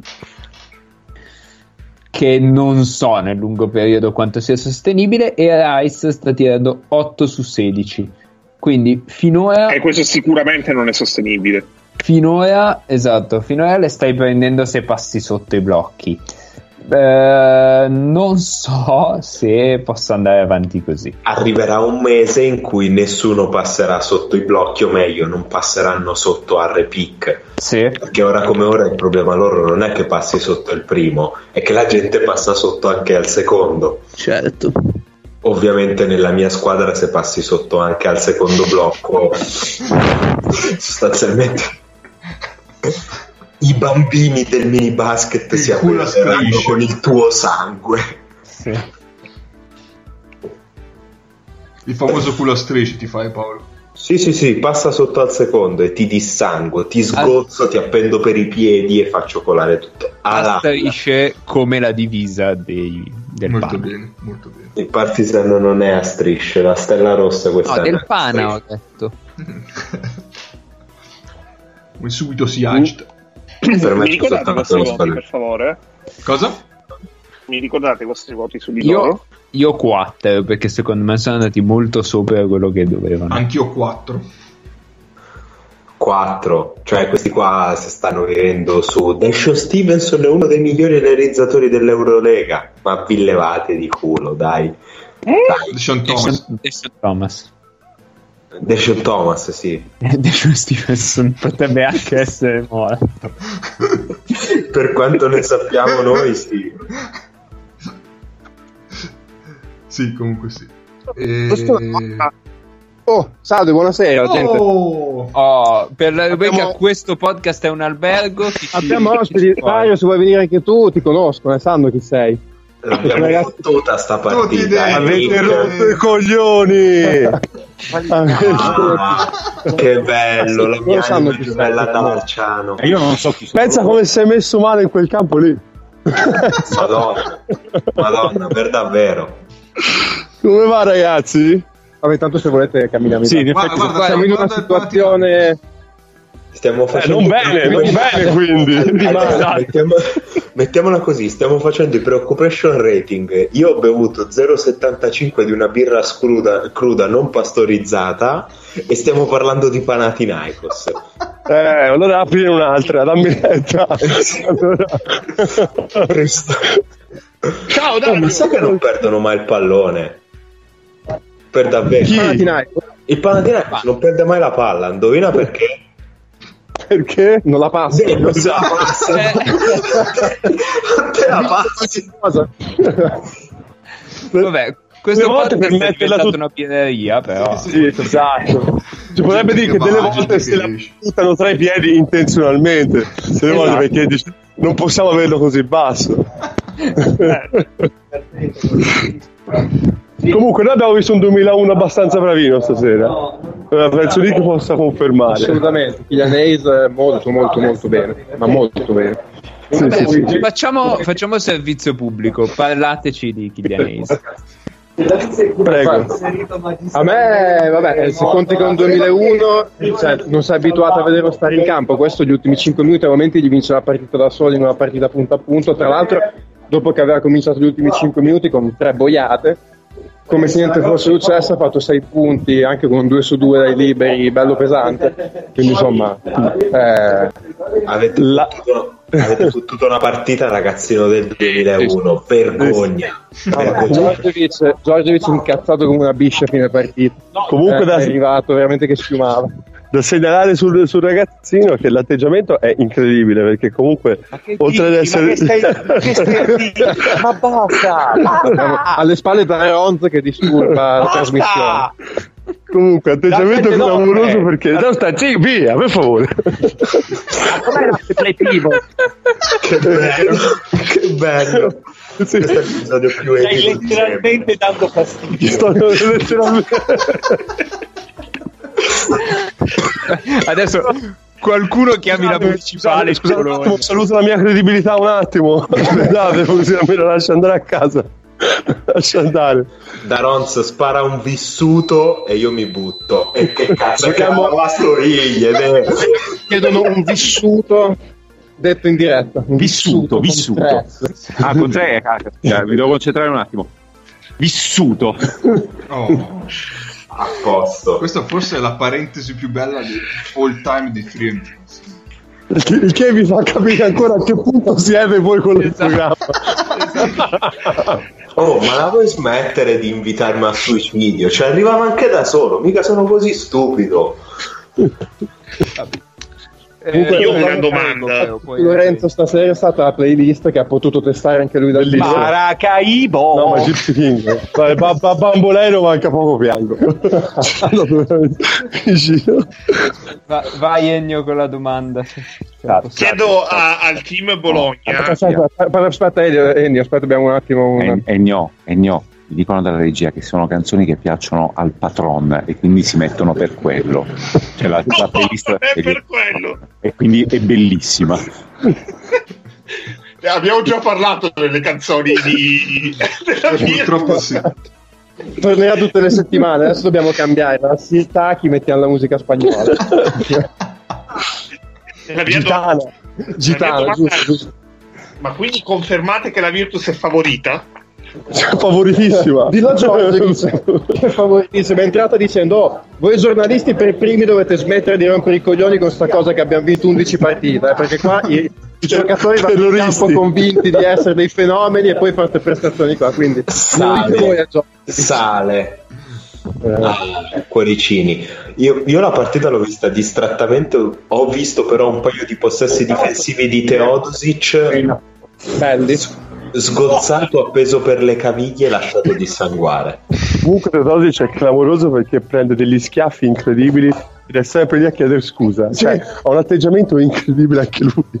Cioè, veramente. È Se fantastico. alzasse le mani in difesa, se- non sarebbe male, eh. Non tutte le volte che prende l'attacco, ma che gliene frega. Lui è lì per accendere, mica per, per fare quelle cose lì inutili e Eh sì, ho capito, sopravvalutate. però se fai transizione difensiva ricordando il Partizan di ieri sera, io prendo e ti do fuoco.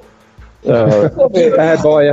Il Partizan ieri in transizione difensiva tempo- Adesso anche te entri con Goya, ma che cazzo è roba? Vabbè, ecco, eh, c'è un toscano di fianco, ma poi quest'altro di Messina che parla di Orneto. Ragazzi, io vi, io vi devo salutare. Statemi bene, ragazzi. cari. Uscì ciao, questa ciao, la puntata che c'ho da fare un'ora e mezzo in macchina, dai, veloci, dai, su, veloci. Eh, noi siamo un'ora e venti di puntata, guarda. Eh, là, finite e scaricate, così almeno ascolto. Dai. Siamo a metà. Non ci Ciao, ragazzi. diremo mai. Non siamo neanche a metà. Ciao. Ecco, da qui in poi vado solo io. Ciao.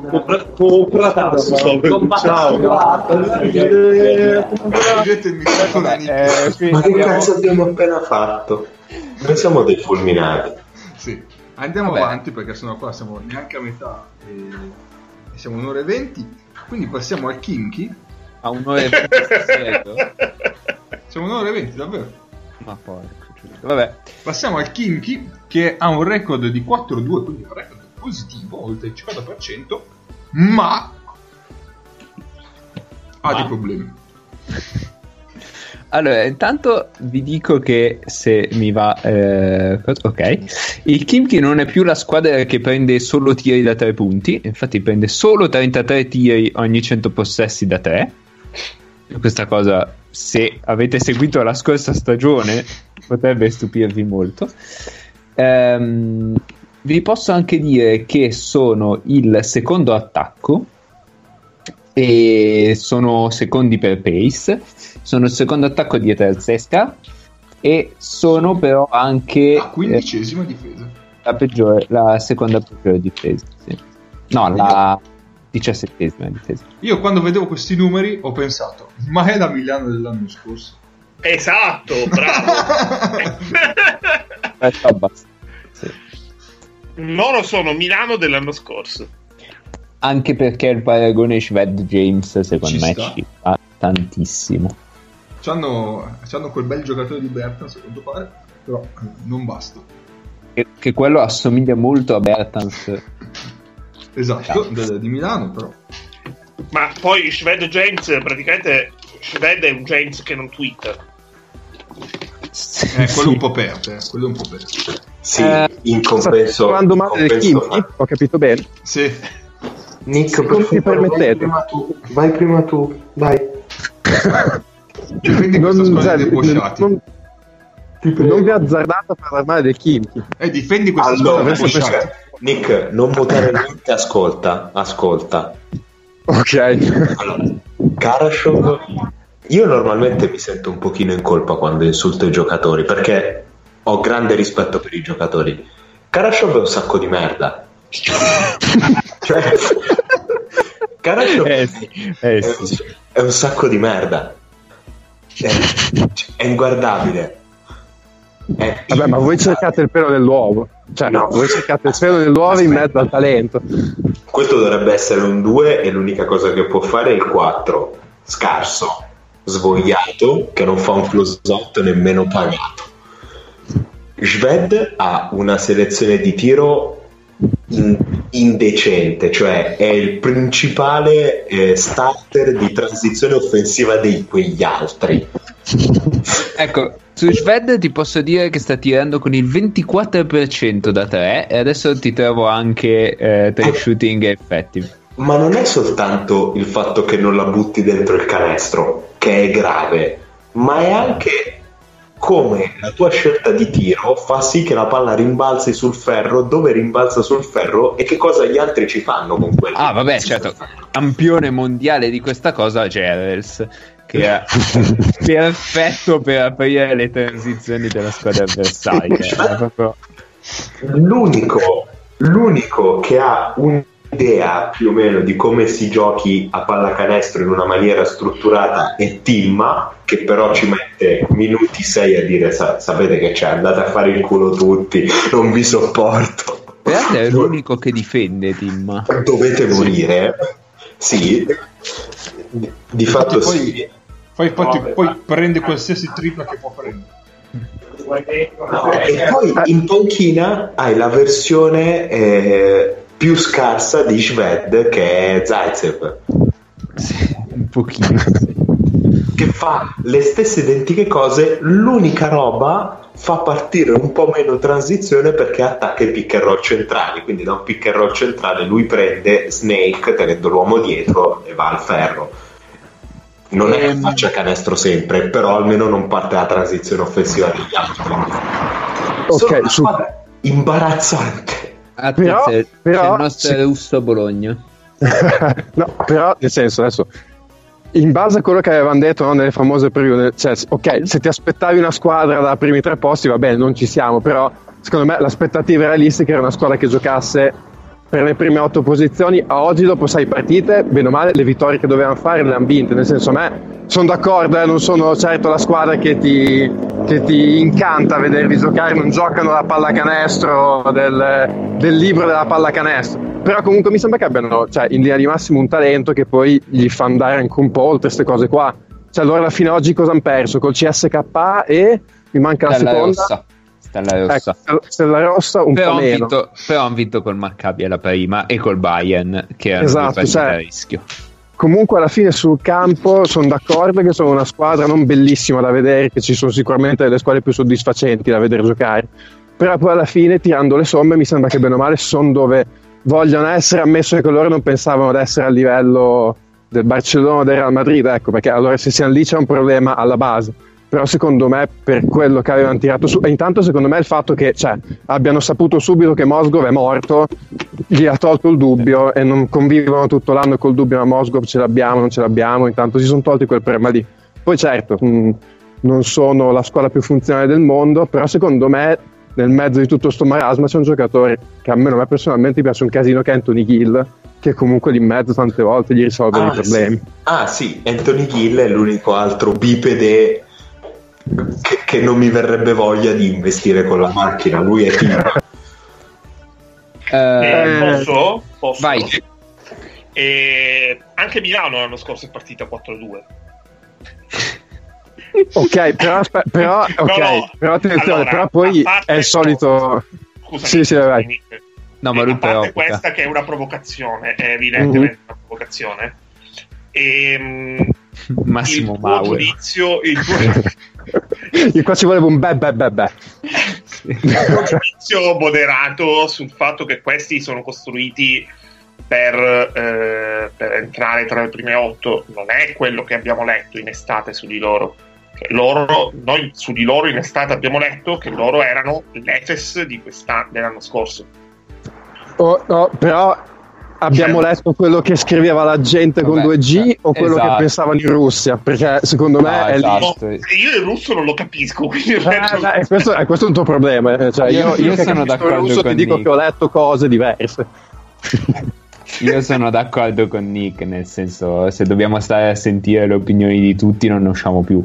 Cioè, rispetto a quello che pensavamo noi, sono andati un pochino sopra, secondo me. Sì, sì, sì. No, secondo me no, secondo me sono in- io gli ho dato 3 e Beh, sì, sì, sì, ok. Ehm, Quindi no, i vostri no- voti quali sono? un attimo, argomento. Io, io gli do 4, ma argomento. Allora, eh, pensavamo che questa fosse la prima stagione in cui Shved eh, poteva non avere tutti i possessi, eccetera, eccetera, Sì. eccetera. Sta giocando 30 minuti a partita col 37 di usage. Dai, ma ragazzi. 37 di usage neanche al 3 contro 3. Eh, No, e mi ricordo, E- eravamo, scusa Mago, eravamo al Mind e ti rifaccio. Però guarda che in realtà quell'usage è un po' diverso perché ha fatto più canestri su assist, poi invece no, era solo un'anomalia della prima partita, poi basta. Verissimo, mi ricordo perfettamente.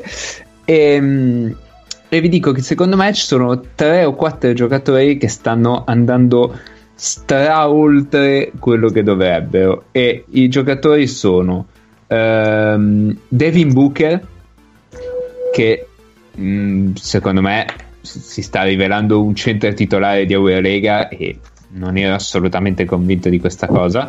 Eh, vi do un paio di dati. Devin Booker ha tirato 7 su 11 da 3 punti, credo tutti a rimorchio peraltro, e ha il... eh, dov'è? Adesso lo trovo. 75 di 3 shooting e 71 di effective che non so quanto sia sostenibile. Poi ehm, Kim sta segnando qualsiasi cosa gli passi per le mani e ha tirato 46 volte da 3 punti in 6 partite facendo 20 su 46 quindi sta, sta segnando mo- molto. Ehm, Jerebko e Gil stanno anche loro tirando un po' meglio rispetto a quanto ci si aspettava. Quindi io penso che possano calare almeno un paio di questi e argomento così così la cosa Io sono preoccupatissimo che a lungo andare la loro difesa gli, faccia, gli faccia prendere valangate sta. di punti addosso. ci sta Nel ci sta periodo muoiono. Quindi 4. Sì, sì. Ehm, Eh, Paolo e e- Nick? vai 4. Io, quattro, io, i- i- no, no, no uno, uno no, perché vabbè, sono d'accordo anch'io che una squadra praticamente senza difesa non può essere a uno di preoccupation rating, però io davo due perché in linea di massima me l'aspettavo così, nel senso una squadra che puntava tutto sull'attacco perché comunque in attacco ha tanto talento, bene o male me l'aspettavo così, secondo me siamo lì, poi sono d'accordo anch'io eh, che non è, cioè, non è magari la squadra che ti aspetti di trovare con 20-22 vittorie a fine anno. Posso farvi notare che c'è alline- allineamento totale tra quello che è stato il rank di ciascuno a inizio stagione e il preoccupation rating. Eh beh, a chi faceva, questo podcast, a chi faceva schifo fa schifo. Saliamo. Non ho fatto niente. Eh, io vi, mi scollego un secondo che devo andare a prendere la macchina dentro al parcheggio, due piani sottoterra, poi rientrerò. Veramente, veramente infame. Ha fatto una sola squadra Arriva, arrivo. Va bene, ti Va attendiamo bene. con ansia. Intanto noi saliamo e arriviamo al Maccabi.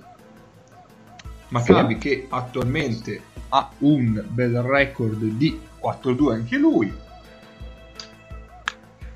E Uno, ragazzi, uno. Sì, sì.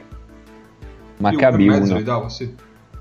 Sta- cioè, ha perso la prima col Kimchi e la seconda con Real di 1. Grazie. Paolo, vuoi commentare quella difesa su quel blocco? Sì, Vabbè. cambia, porca puttana, lì cambi, sempre, sempre. Poi Dai. diciamo ha avuto quattro partite facili perché ha avuto Stella Rossa Valencia, Fener che al momento è una partita facile e Olympiacos. Ehm, però, Beh, però- beh, beh, beh, beh, beh. In Però- realtà il Maccabi ha avuto il secondo calendario più difficile. Ah, allora, eh, per favore, Ennio, non mi faccia smadonnare. Ehm, però diciamo che hanno dato idea di solidità. Ora, io sarei, sarei più tranquillo se, se giocasse Caloiaro, ma Caloiaro non gioca, quindi vabbè. Quindi mi sembra che abbiano un mezzo buco fra 3 e 4, però, però va, va bene così, insomma. Sì, non è un buco enorme, diciamo.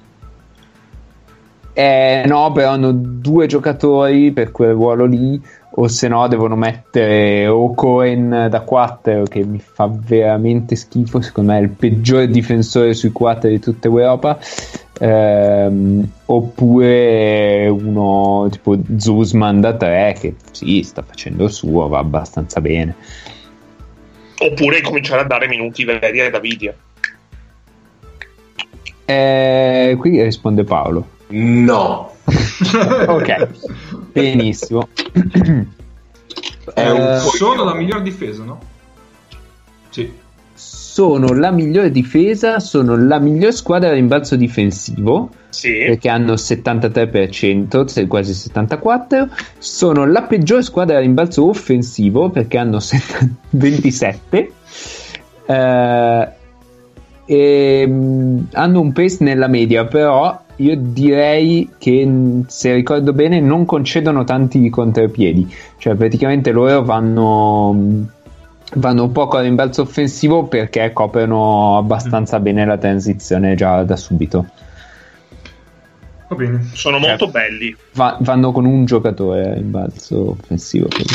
Sono molto belli, ma io temo che eh, loro potrebbero pagare più di tutte a lungo andare l'essere prevedibili per gli avversari. Perché vedo poca capacità di rompere lo spartito. E nel momento in cui le squadre eh, iniziano a conoscerli bene eh, e quindi a prepararle di più per quanto tu possa preparare una partita di Eurolega, ovvero poco, almeno fino ai playoff, mm, loro penso che potrebbero calare molto nella seconda metà di stagione per questo. Boh, io non sono troppo d'accordo perché tutto questo partito preparato non lo vedo. Cioè, mi sembrano molto pericolosi con gli esterni e quindi giocano un sacco di pick and roll con gli esterni e, e quindi che puoi difendere ma fino a un certo punto. Ma nonostante il pick and roll sia il gioco del male, il fatto che abbiano Ah. un talento abbastanza concentrato mm, è il discorso che accennavamo l'altra volta. Mm, Sì, sì, però è una così, è così so. concentrato. Mm, a me sembra Eh sì, secondo me sì. Mm. No, secondo me, secondo me è abbastanza concentrato. Cioè, noi alla fine l'altra volta avevamo detto che sono tre, qua- tre i giocatori di talento e quando sono tutti e tre in campo non sono i loro migliori possessi difensivi. No, ok, però i giocatori di talento di questa squadra, Walters, Wilbekin, E Caspi. ci mettiamo, Caspi, ok. E io, mi, io mi fermerei qui. Eh, io Tello Hunter, Nick, vabbè, Nick Faccio molto entrato- casino. Sei entrato in vela con Sem- Silvio Soldini. muovendo eh, un, un mobile. come va il superamento di capo di Buona Speranza? No, siamo- sei mutato.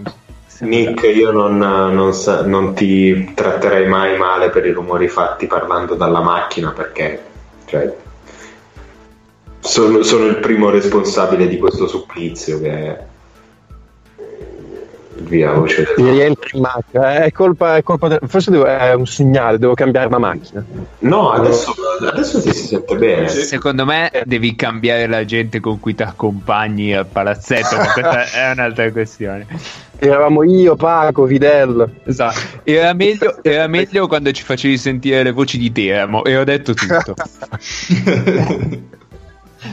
Ciao Marco. Boia, io co- col bro ho sempre un problema d'amore e odio perché io in realtà lo amo, però ogni tanto si mette a dire delle stronzate a farmi saltare nervi. Ma non capisco. Ma Io, io io in so- realtà lo amo perché adesso mi sta ascoltando ed è grosso. No. Io non temo nulla, è un orsacchiotto. Massimo mi parcheggio le mani in faccia. Comunque, Vi chiedo di tornare tosti sul Kirk. No, ecco, Eh, ecco, sul, dicevo sul Maccabi. che hanno gli stessi colori, quindi Esatto. anch'io li confondo. Eh, dicevo, secondo me Elijah Bryant eh, e mm, come cazzo si chiama? Otello Hunter sono due giocatori non esattamente di talento. Se li vuoi definire, eh, oddio, Bryant abbastanza, però due giocatori che ti possono trovare punti anche con dei quintetti dove non tutti gli altri sono in campo. E, e poi mi sono piaciuti l'impatto sia di Di Bartolomeo che di Zuzman. Mm. Sì, di Tuzman sono d'accordo, ma infatti io gli ho dato uno, anche io, eh. Cioè, però Hanno- il mio è un discorso più sul resto della stagione. Eh, hanno il secondo net rating dietro il Sesca davanti al Barça. Quindi Paolo, K e Nick, che voto? Uno. Eh, Anch'io uno. Non- io sinceramente non mi aspettavo Caspi così bene. Io non li ho visti abbastanza. Bene, andiamo. Andiamo avanti. Saliamo una posizione, troviamo il Bayern. Bayern Monaco che ha un record di 3-3. 3-3. Fai gli effettini. A che punto Così li sentite anche voi. Esatto, grazie mille. Allora, eh, se volete parto io un attimo al volo. Vai, vai.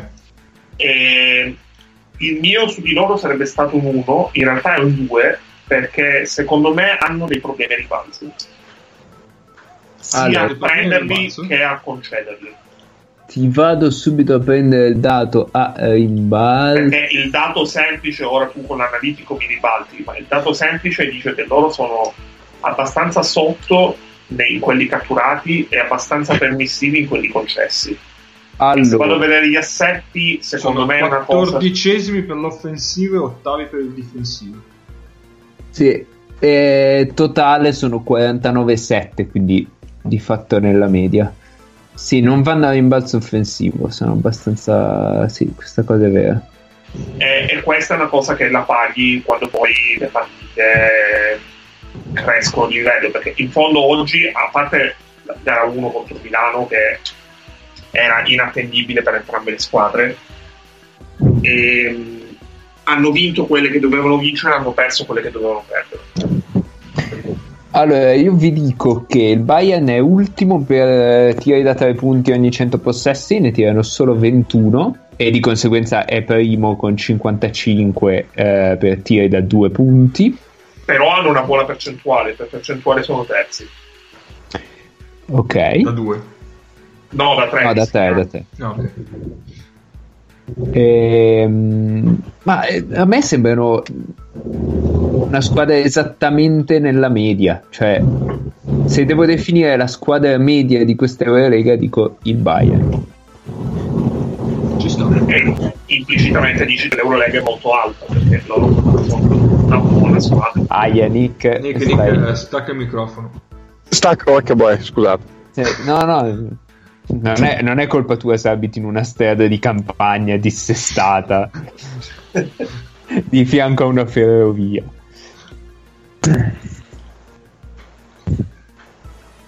Voi li ho visti E- poco. però Eh, sì, anch'io non per tantissimo. quanto li ho, li ho visti contro Milano e contro il Basconia e- però boh, mi sembra una squadra che comunque ha le sue idee sono abbastanza solidi, strutturati poi non, Eh. cioè, non hanno quelle, quelle punte di talento magari però tutto sommato la- sanno come si gioca quindi sono su una buona strada ecco Ok, u- ultima, ultima cosa proprio al volo. Eh, Maudolo probabilmente assieme a Lucic sono loro due i giocatori migliori di questo, di questo Bayern in questo momento, direi. Cioè i due da cui mi aspettavo un impatto decisamente inferiore e invece stanno facendo, li stanno tenendo lì. E hanno risolto l'equivoco di avere tre lunghi come piacerebbe tanto a Georgievich che non possono giocare l'uno con l'altro praticamente eliminando dalla faccia della terra Mattias Lessort quindi, Eh non, non si è visto non- Voti, voti. ah, eh, due Due. Uno e mezzo due due dai. Sì. Vabbè. Ah, siamo tutti su due, Due. Perfetto. vai vai Cap Allora saliamo ancora e troviamo il Basconia, mago. E qua ti lascio proprio carta bianca. Um, allora, rapidissimo, Basconia 2 per me, perché ha iniziato tirando che più male non si può e nonostante questo hanno il quarto net rating eh, di tutta l'Eurolega.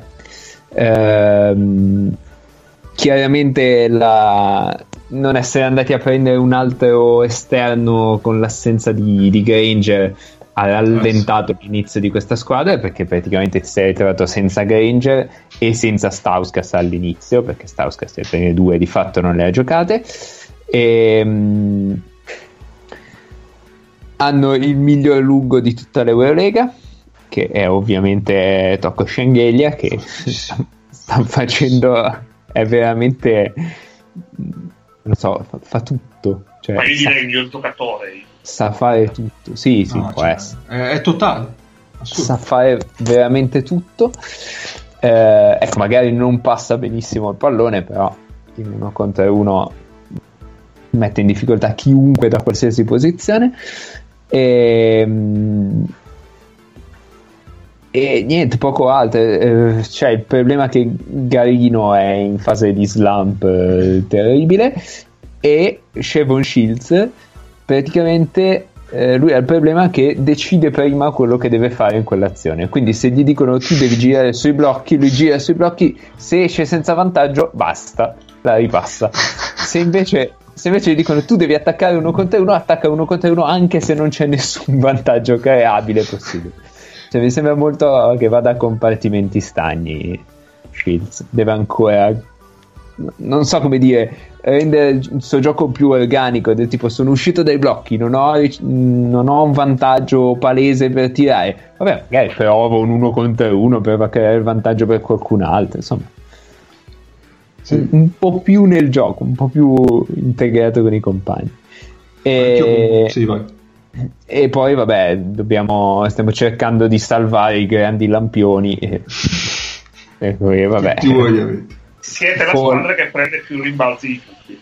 Eh, grazie, perché. grazie al cazzo, abbiamo. abbiamo C'è un lungo- punto luce di 2,21 in mezzo all'area per circa Sì. quanto, quanto lo tenete in campo? 16 minuti, 18 minuti? E anche, Re- sì, anche sì, Real ha un eh. punto luce di due, quello che volete, in mezzo all'area, ma il Real è penultimo per rimbalzi catturati. Eh, ma, ma questo è vero. Cioè, poi quando esce lui ne entrano altri due che sono altrettanto lunghi. Cioè, è E davvero, c'è Tomo Schengeila, è davvero impressionante. sì. E poi c'hanno che essendo il- la migliore ala a portare la palla, ogni tanto dice "Mm, come posso portare la palla in transizione? Ma certo, prendo il rimbalzo. Esatto. Bravo Paolo, mi, mi hai proprio anticipato che appunto nell'articolo che sto scrivendo c'è Vildosa e Harry che hanno tipo il- oltre il 10% di rimbalzo difensivo, del rebound percentage, Sì, sono e degli animali. c'ha tipo il 16-18. e con loro, cazzo, ti prendi il rimbalzo, non devi neanche fare l'apertura. Loro vanno e fai il contropiede. Anche, anche Garino è un buon rimbalzista. Quindi... sì. Quindi, sì, è vero, aiuta avere il lampione, ma poi se c'hai anche gli esterni che sanno andare a rimbalzo. Non si può sentire. Grande lampione. Grande. non, può- non si può sentire. Comunque, Eh, mi ero segnato anch'io magari una, una Sì. point guard in più per la dipartita di, di Granger non avrebbe fatto male. Eh, al, al momento Henry sta facendo un po' di fatica a fare, a fare la point- cioè già è il miglior difensore sugli esterni che hai probabilmente Eh, insomma quello che corre dietro ai palleggiatori come un cane rabbioso Ah. che- che penso che morda Thierry Henry cioè io non mi stupirei se mordesse in una partita Eh, però insomma davanti arriva un po', un po' con l'acqua alla gola spesso Benissimo. Grande Pierre. Eh, Scusate, ma questo razzismo al contrario ci avete parlato di tutti tranne che dell'italiano, del nostro patriota all'estero. Io non ho veramente parole. Quindi, quindi, quindi la Allora. prossima squadra è Ma non mi pare che tu ti sia lamentato, non mi pare che tu ti sia lamentato quando non abbiamo parlato di flaccadori. Allora Eh, no, io volevo vedere se era stato un caso oppure se voi proprio cioè, siete proprio razzisti al contrario. Vabbè, lascio passare Flaccadori, vediamo. Io sono stato in trasferta a Verona l'ultima settimana e cioè, mi, hanno, mi hanno pregato di farvi notare che non parlate degli italiani, cioè, eh, che è una cosa molto grave. me- mentre parliamo dei lunghi neri Eh, Ho ruttato di nuovo. ma se volete, se volete brevissimo su Polonara posso, posso- No, Ah, vabbè. No, Ma- sta, ti- sta tirando poco dai- da tre punti, sta attaccando quella il parte ferro. di no non è chiara. Cioè... Beh, non sei, non sei il capo del mondo. Ehm, fondamentalmente sta dando. Cioè, lui entra per dare energia, quindi non ce ne frega niente se prendi un tiro da tre punti. Tu entra a testa bassa e cerca di trascinarti dietro alla squadra quando vedi che l'energia cala un po'. Però è la mia percezione sbagliata o sta tirando bene da te? Per quanto può. Sta, ti- sta tirando abbastanza bene, sta tirando 4 su 10. Ok, ok. In, avvi- in avvicinamento al ferro sta tirando malissimo. Però, Vabbè, eh, ma continuiamo a parlare di italiani per aumentare la nostra quota italiani. E quindi tocca a Milano, signori. a bass. Ah no, scusa. Come siamo già a Milano. Siamo già a Milano. Paolo, Eh, notti magiche, mo- notti magiche, incredibile, tutto bellissimo, zero, via. Io, io, io su Milano vi saluto, ragazzi, che sono arrivato, devo entrare a casa Cioè, con tutti che capito? dormono. Quello, non voglio svegliare. quello Sniper. se ne va e noi dovremmo parlare di Milano, ma non- A me bastava solo che voi parlaste degli italiani stra- al- al- all'estero e poi dopo io la mia missione, avevo, la mia missione patriottica l'avevo compiuta. Nick.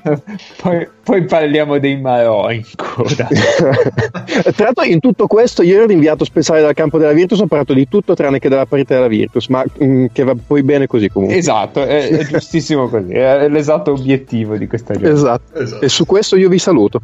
Ciao, Nick. Ciao. Ciao.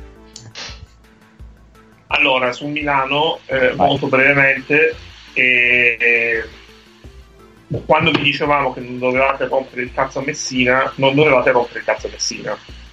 Fermo restando che Messina non ha inventato il gioco della pallacanestro e la Milano di Messina non è una squadra, cioè è una squadra diversa da quella dell'anno scorso, ma perché è più forte. Questo non vuol dire che il 4-2 dell'anno scorso perde di valore in confronto al 5-1 di quest'anno. Di Milano è molto incoraggiante per un futuro eh, non troppo anteriore il fatto che sia la migliore squadra in finale da 3 e soprattutto la squadra che concede di meno da 3 agli avversari.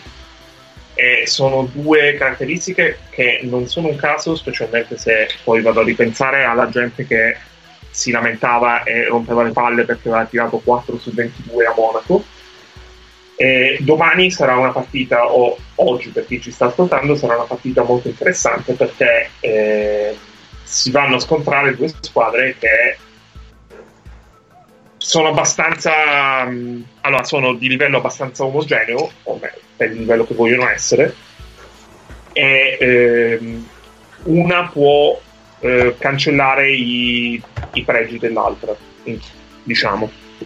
Diciamo che una delle due non deve rompere i coglioni all'altra. e, e voi tutti sapete quale non deve rompere le balle. Quindi meno uno. Ma eh, io gli do due perché non sono convinto che queste percentuali siano sostenibili sul lungo periodo.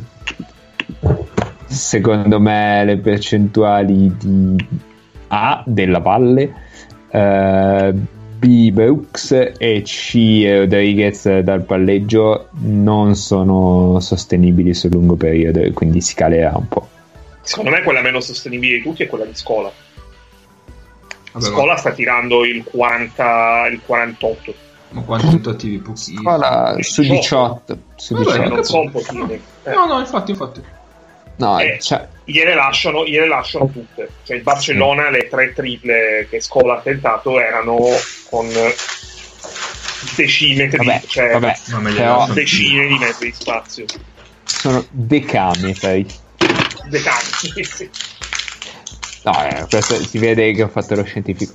Ehm, sì, ma chi è che sta Scartando. bruciando qualcosa? Io, cioccolato dal Belgio. Zitti. Dai che sono Va bene. 50 ragazzi. Ah, cazzo, non posso più disattivare. Tipo. Ehm, sì, Eh, l'unica cosa su scuola è che ci difendeva sopra Mirotic e quindi quelle triple gliele doveva lasciare per forza perché non c'aveva voglia. Cioè, non credo che il piano partita fosse lasciare tirare scuola, è che Mirotic non aveva voglia di uscire su quei tiri lì. K, e tu quanto? Io gli davo uno.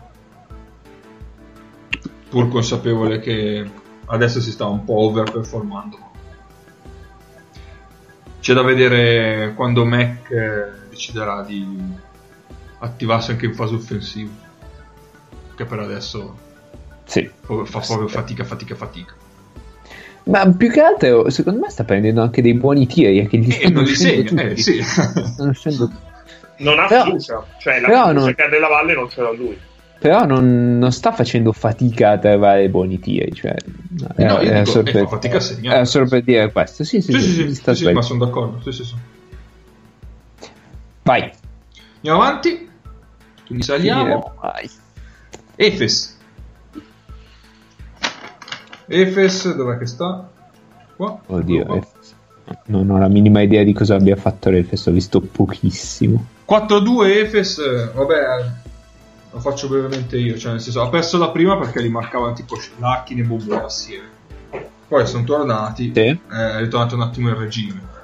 Eh, io gli do uno, perché comunque mi sembrano abbastanza tranquilli sulla falsariga della, falsa- della scorsa stagione, sta giocando comunque un basket molto simile, sempre concentrato sul, sull'utilizzo degli esterni, Micic, eh, c'è Larkin, Bobois, anche Simon quando, quando può aiutare.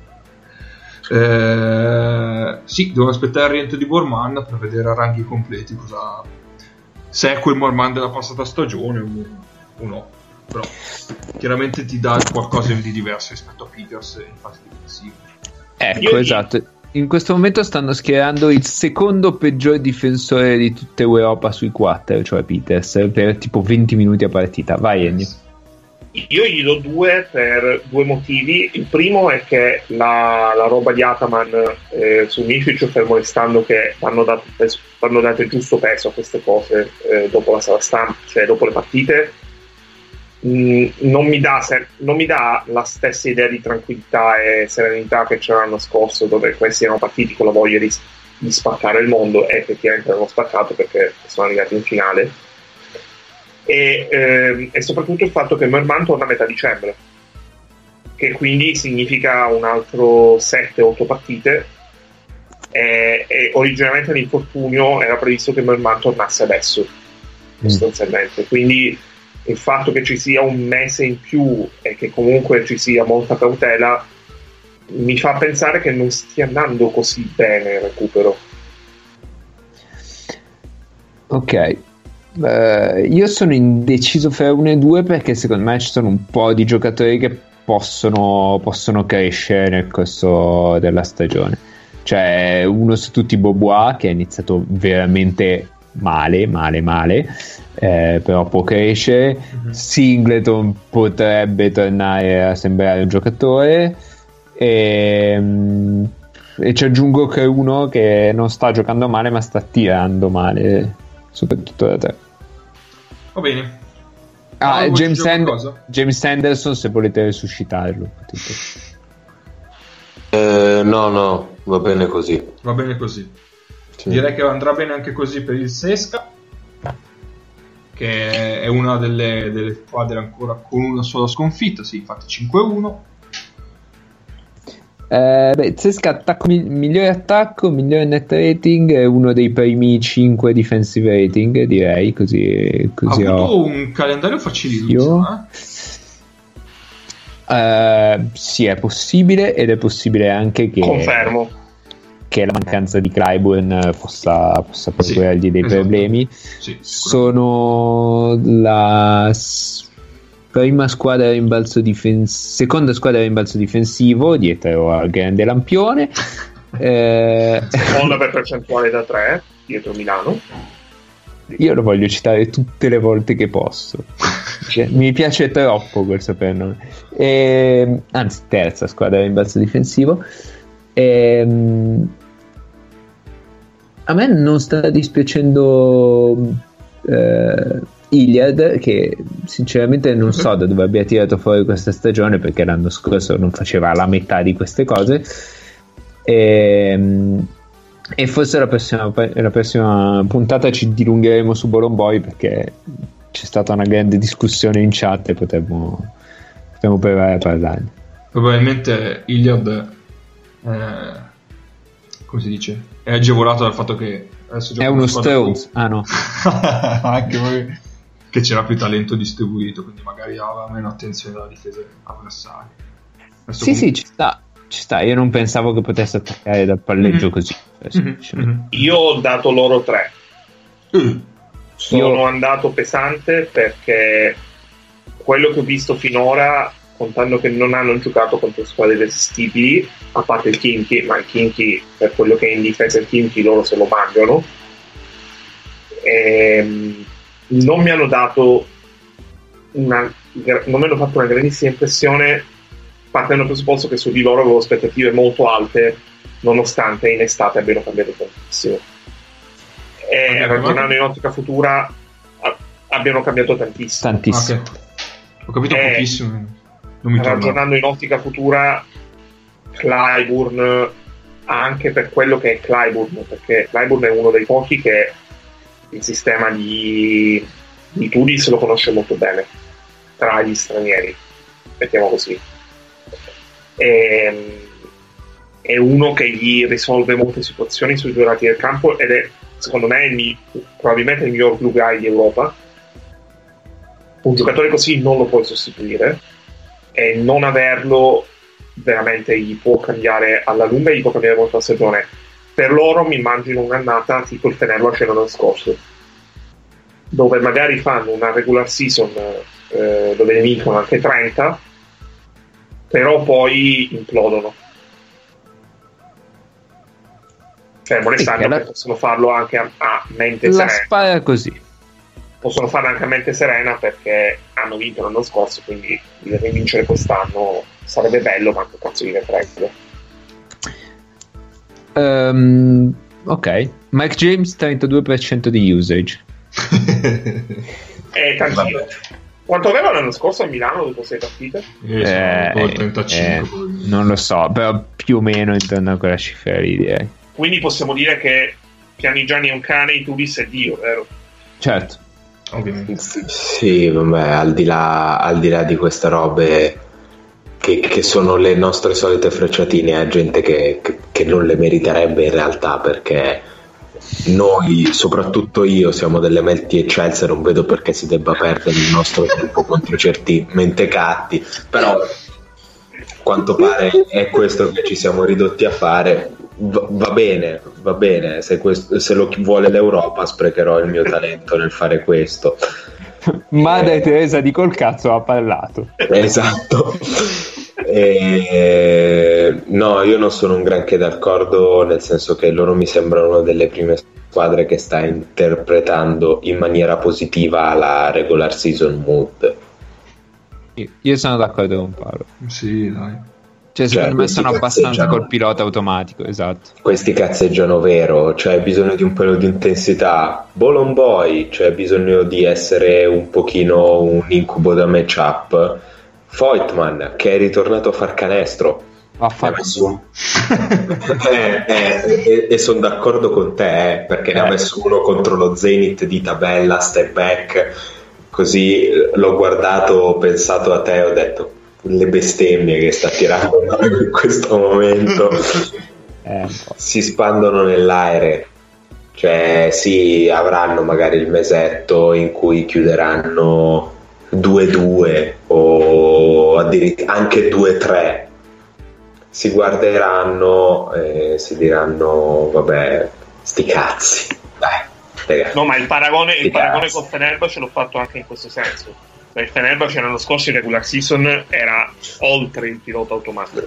No, il Fenerbahce l'anno scorso ha vinto un botto di partite ed è arrivato nel momento in cui devi alzare la coppa che erano tutti spaccati. Cioè, Eh, ma tu parli di regular season. No, no, no, è un paragone. sto che parlando non di c'entra un regular cazzo. season. È un paragone che non c'entra un cazzo.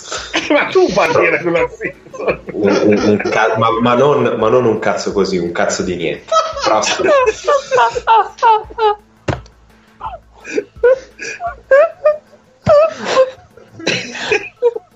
Vabbè, io, io non so che aggiungere. Cioè, Giovanni, Guarda, Giovanni. ti dichiari sconfitto. io ce perplesso. l'abbiamo fatta, dai, andiamo a parlare del dichiaro. Chiedi la tua vita in dono a, a Cesare. Fenerbahce, Fanno 118. schifo. Fanno 118. schifo. Eh, abbastanza 118. Quello che, Ma quello proprio che mi 118 impress- perché c'hanno gente da portare in ospedale. Sì, sì, sì, sì, assolutamente. Quello che mi impressiona di più è Lucas, che, che ha giocato tipo una partita, eh, quella col Basconi ovviamente. Ovviamente. E no, eh, certo, perché se no... figurati. No, no, Era che forse, gli portare 06? no, non mi ricordo- no, forse non era quella col Basconi che ha giocato stra bene Lucas. No, forse era quella con lo Chargers. Quello- L'ultima con lo Chargers. Era contro Un una mia squadra. Era contro una mia squadra, però non mi ricordavo, non mi ricordavo quale. Confermo quella con lo Chargers. In tutte le altre mi è sembrato abbastanza È un, un privo di idee, senza, senza sapere che pesci pigliare. E soprattutto contro Milano, che eh, ormai fa stabilmente eh, aspetta basso col proprio lungo sui pick and roll, eh, non ha mai preso il tiro dopo il blocco. Cioè, in, in tutto il Fenerbahce in generale, non è mai riuscito ad attaccare Milano che aspetta in area col lungo prendendo palleggiare ste tiro e sono sempre andati in bocca al lungo facendosi massacrare. Sì, sì, sì. Ehm, sinceramente pensavo che Stimaz potesse giocare. Eh, vabbè, Lovernio non pensavo No, Lovernio, che cioè. che non- Io, io, Eh. io mi immagino Bradoci dover schierare da- l'anno scorso Melli, quest'anno deve schierare Auvergne titolare. cioè, no? Per salvarsi, per, per cambiargli la vita, tra l'altro. Cioè, non solo lo vedi Poverino. Ma chi gliel'ha fatto fare? Ehm, però il giocatore che in questo momento sta peggio di tutti in quella squadra lì è Leo Westerman. Perché Leo Westerman sembra uno, capita- uno di due metri capitato lì per caso. Cioè, se volete vi leggo la linea delle, delle No, no, no, no. normali. Leo Westerman sembra un... Cesso a pedali. Discinetto. Distinto. Bravo Ennio. Vi dico 39 minuti, 4 punti, 0 su 3 da, da 2, 1 su 2 da 3, 1 su 2 ai liberi, 7 rimbalzi, di cui uno in attacco, 2 assist e 4 palle perse, 13 falli commessi, 3 falli subiti. Ti direi che sembra Farley, ma Farley ha fatto, eh, lui l'ha fatto canestro. Farley no.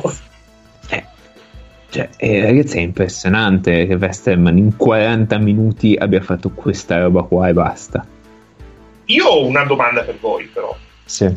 visto che eh, è preoccupazione rating, eh, sono hot takes e tutto quello che volete. Sì.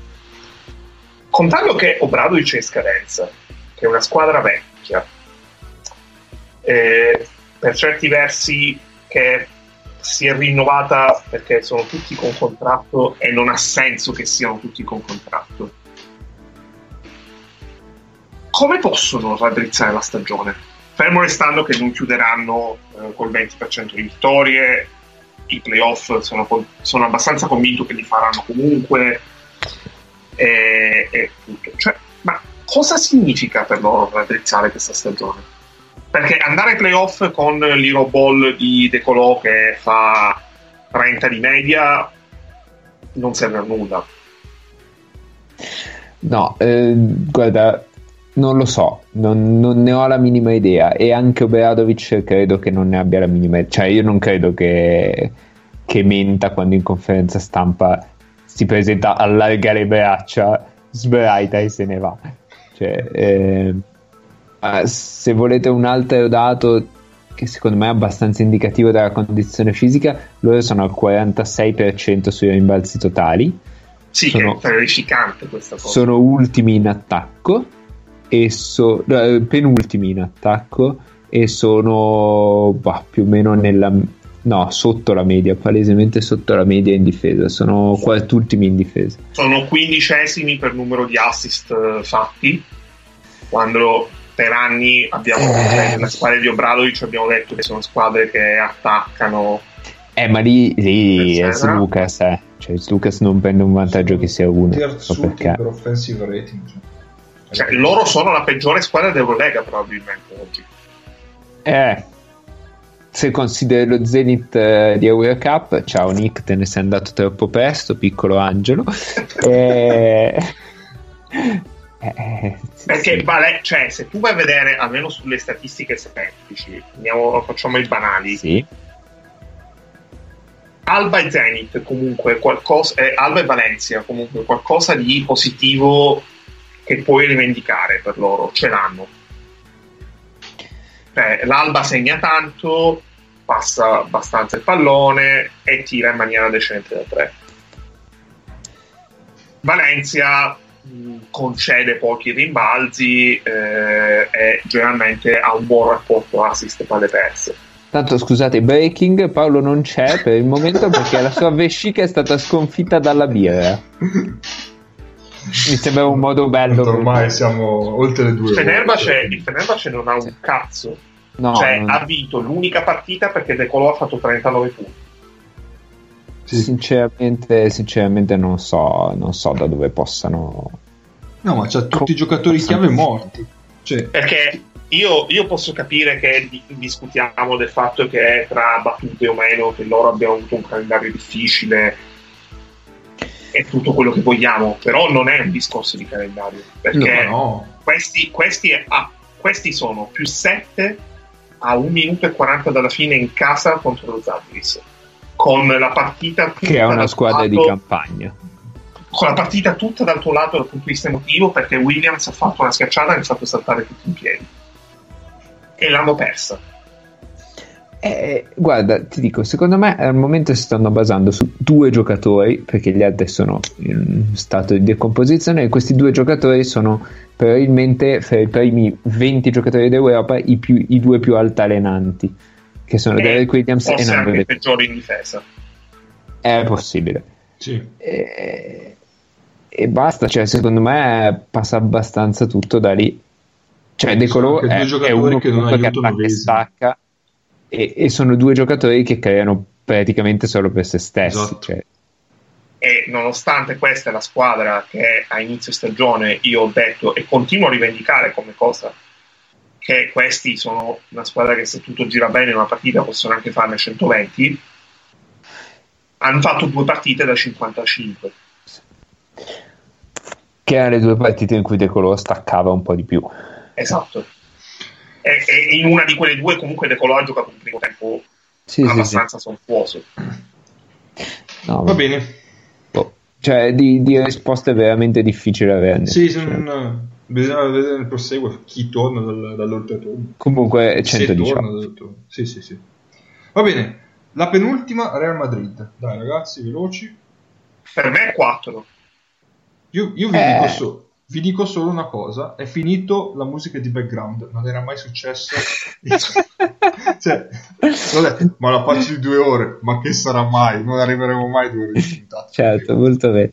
Eh, allora, Real, ehm, io dico...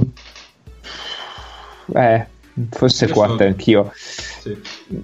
Perché al di là del fatto che hanno vinto qualche partita tirata con un miracolo, ehm, le, le cifre non sono un granché. Come net rating sono negativi.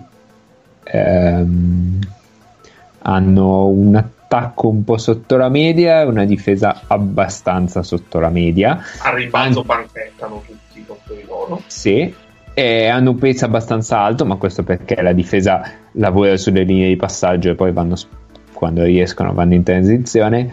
Ehm, e appunto stanno andando molto, molto male a rimbalzo.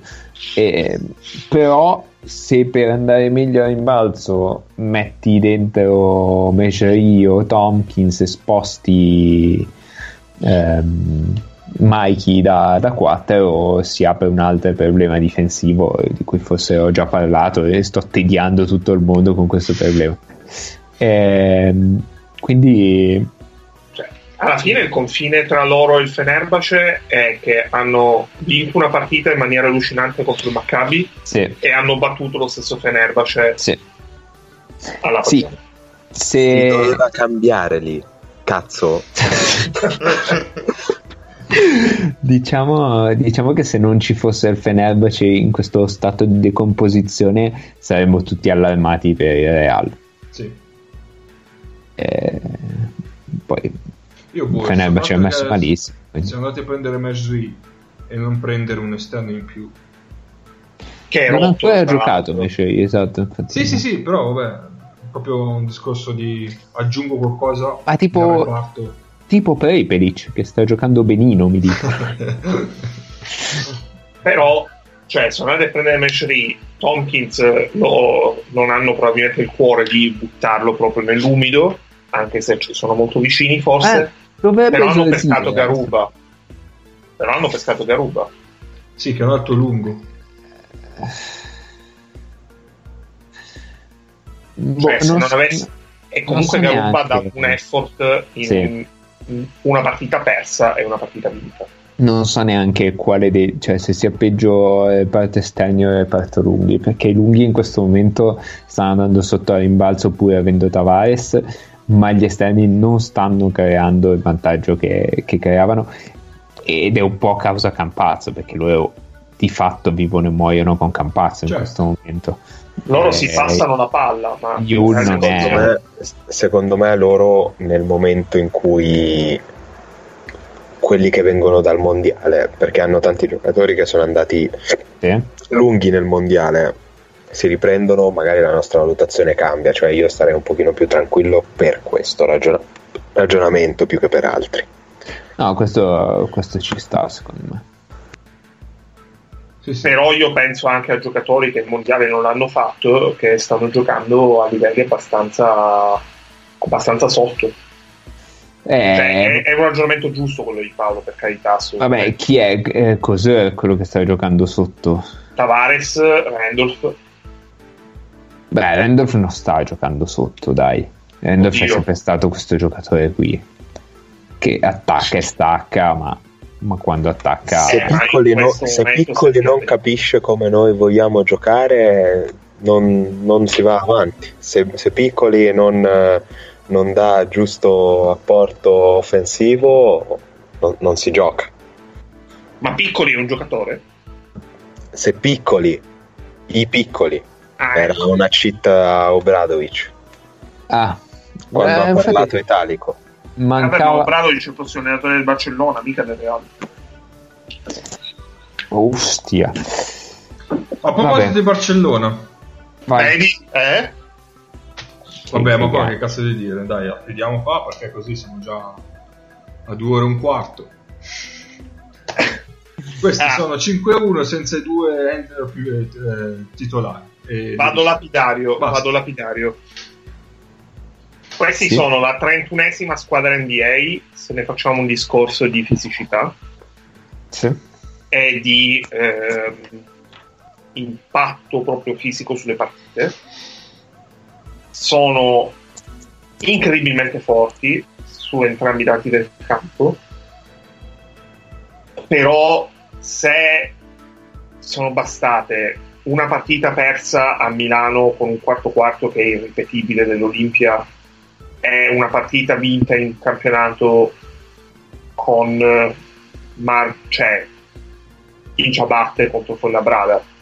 Per far emergere il primo articolo è ok di marca però il primo articolo dove dicono che tutti quanti che a, a Pesic sta sul cazzo tutti e che fanno già le conversazioni di mezz'ora 40 minuti dopo le partite per eh, mettersi a posto io non sono così tanto tranquillo sul loro reggere dal punto di vista Vabbè, di ma- partite importanti Vabbè, ma Perché Pesic se ne lo facciamo- cambiano. eh ma devono cambiarlo ora Ah sì. perché e comunque devi cambiare un allenatore che è 5-1 in Eurolega e eh, ancora ai, ai vertici anche di campionato Beh, non è facile e poi lo cambi, lo cambi Svetislav, per però anche tu hai rotto cazzo.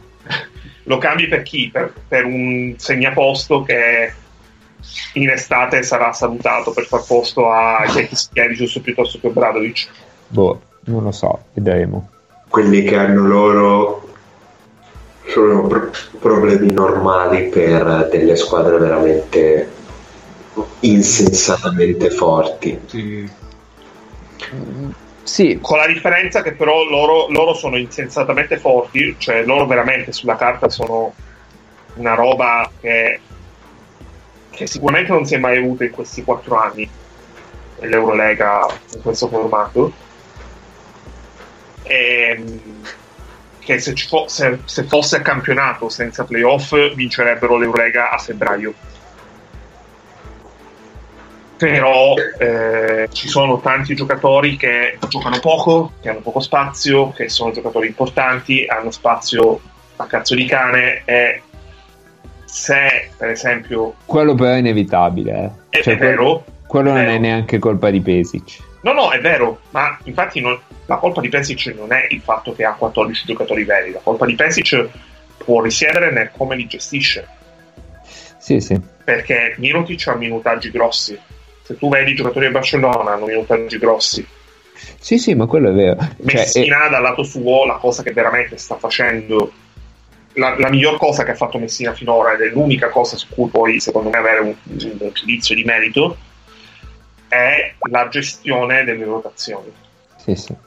No, ma eh, su Pesic, cioè, se pensi che il giocatore che gli ha tolto di più le castagne dal fuoco è uno che ha rotazione completa, e mi riferisco a Kyle Kurich, probabilmente vede il campo per 10 minuti, eh, delle domande te le fai. Eh, comunque, sì, loro sono 5-1 giocando con ampi tratti di Anga da po'. primo portatore di palla. e- o di Higgins o di Higgins, sì. E, e nell'ultima part- nell'unica partita che ha. E vabbè, Claver che insegue le macchine in giro come i cani. Poveraccio. Eh, no, Claver veramente mi fa pena. Cioè, è, è il giocatore che mi fa davvero più pena di tutti.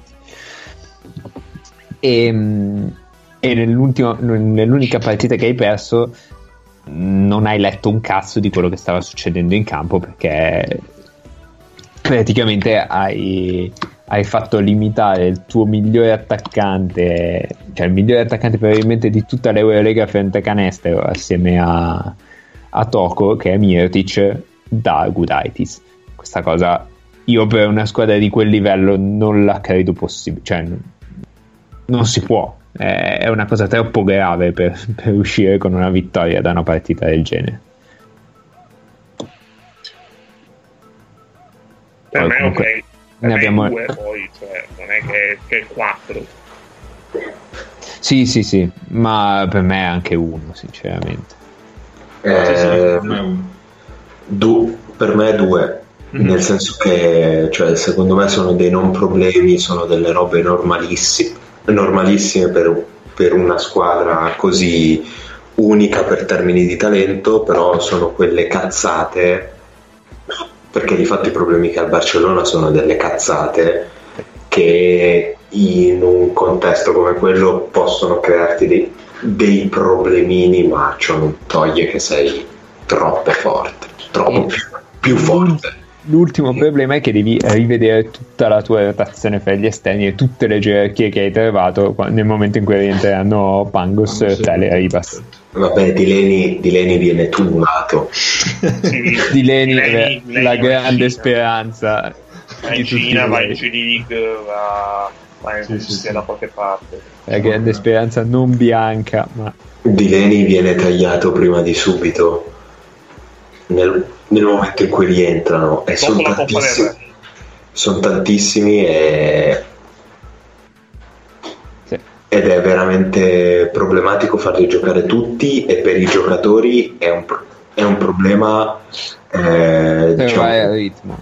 eh sì perché se tu pensi che in, in un campionato come l'NBA che gioca 82 partite di regular season ci sono sì delle rotazioni a 14 però ci sono 6 giocatori che- 48 minuti.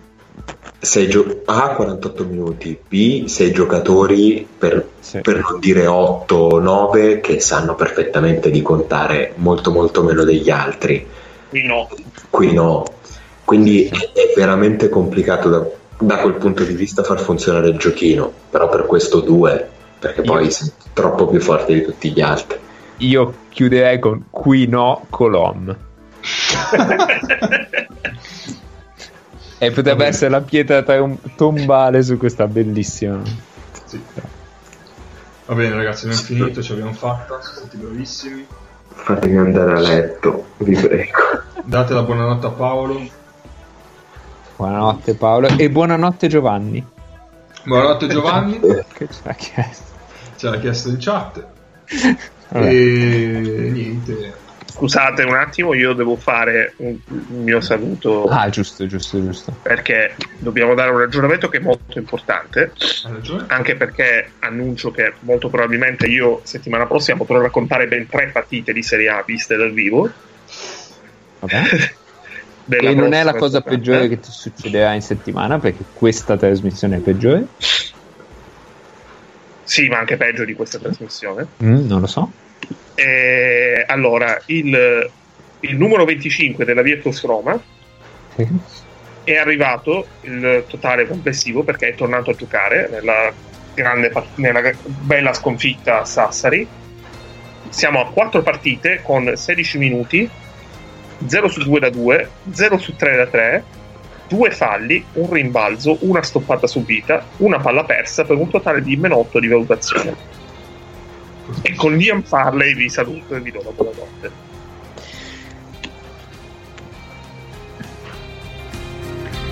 Che strazio. Ah,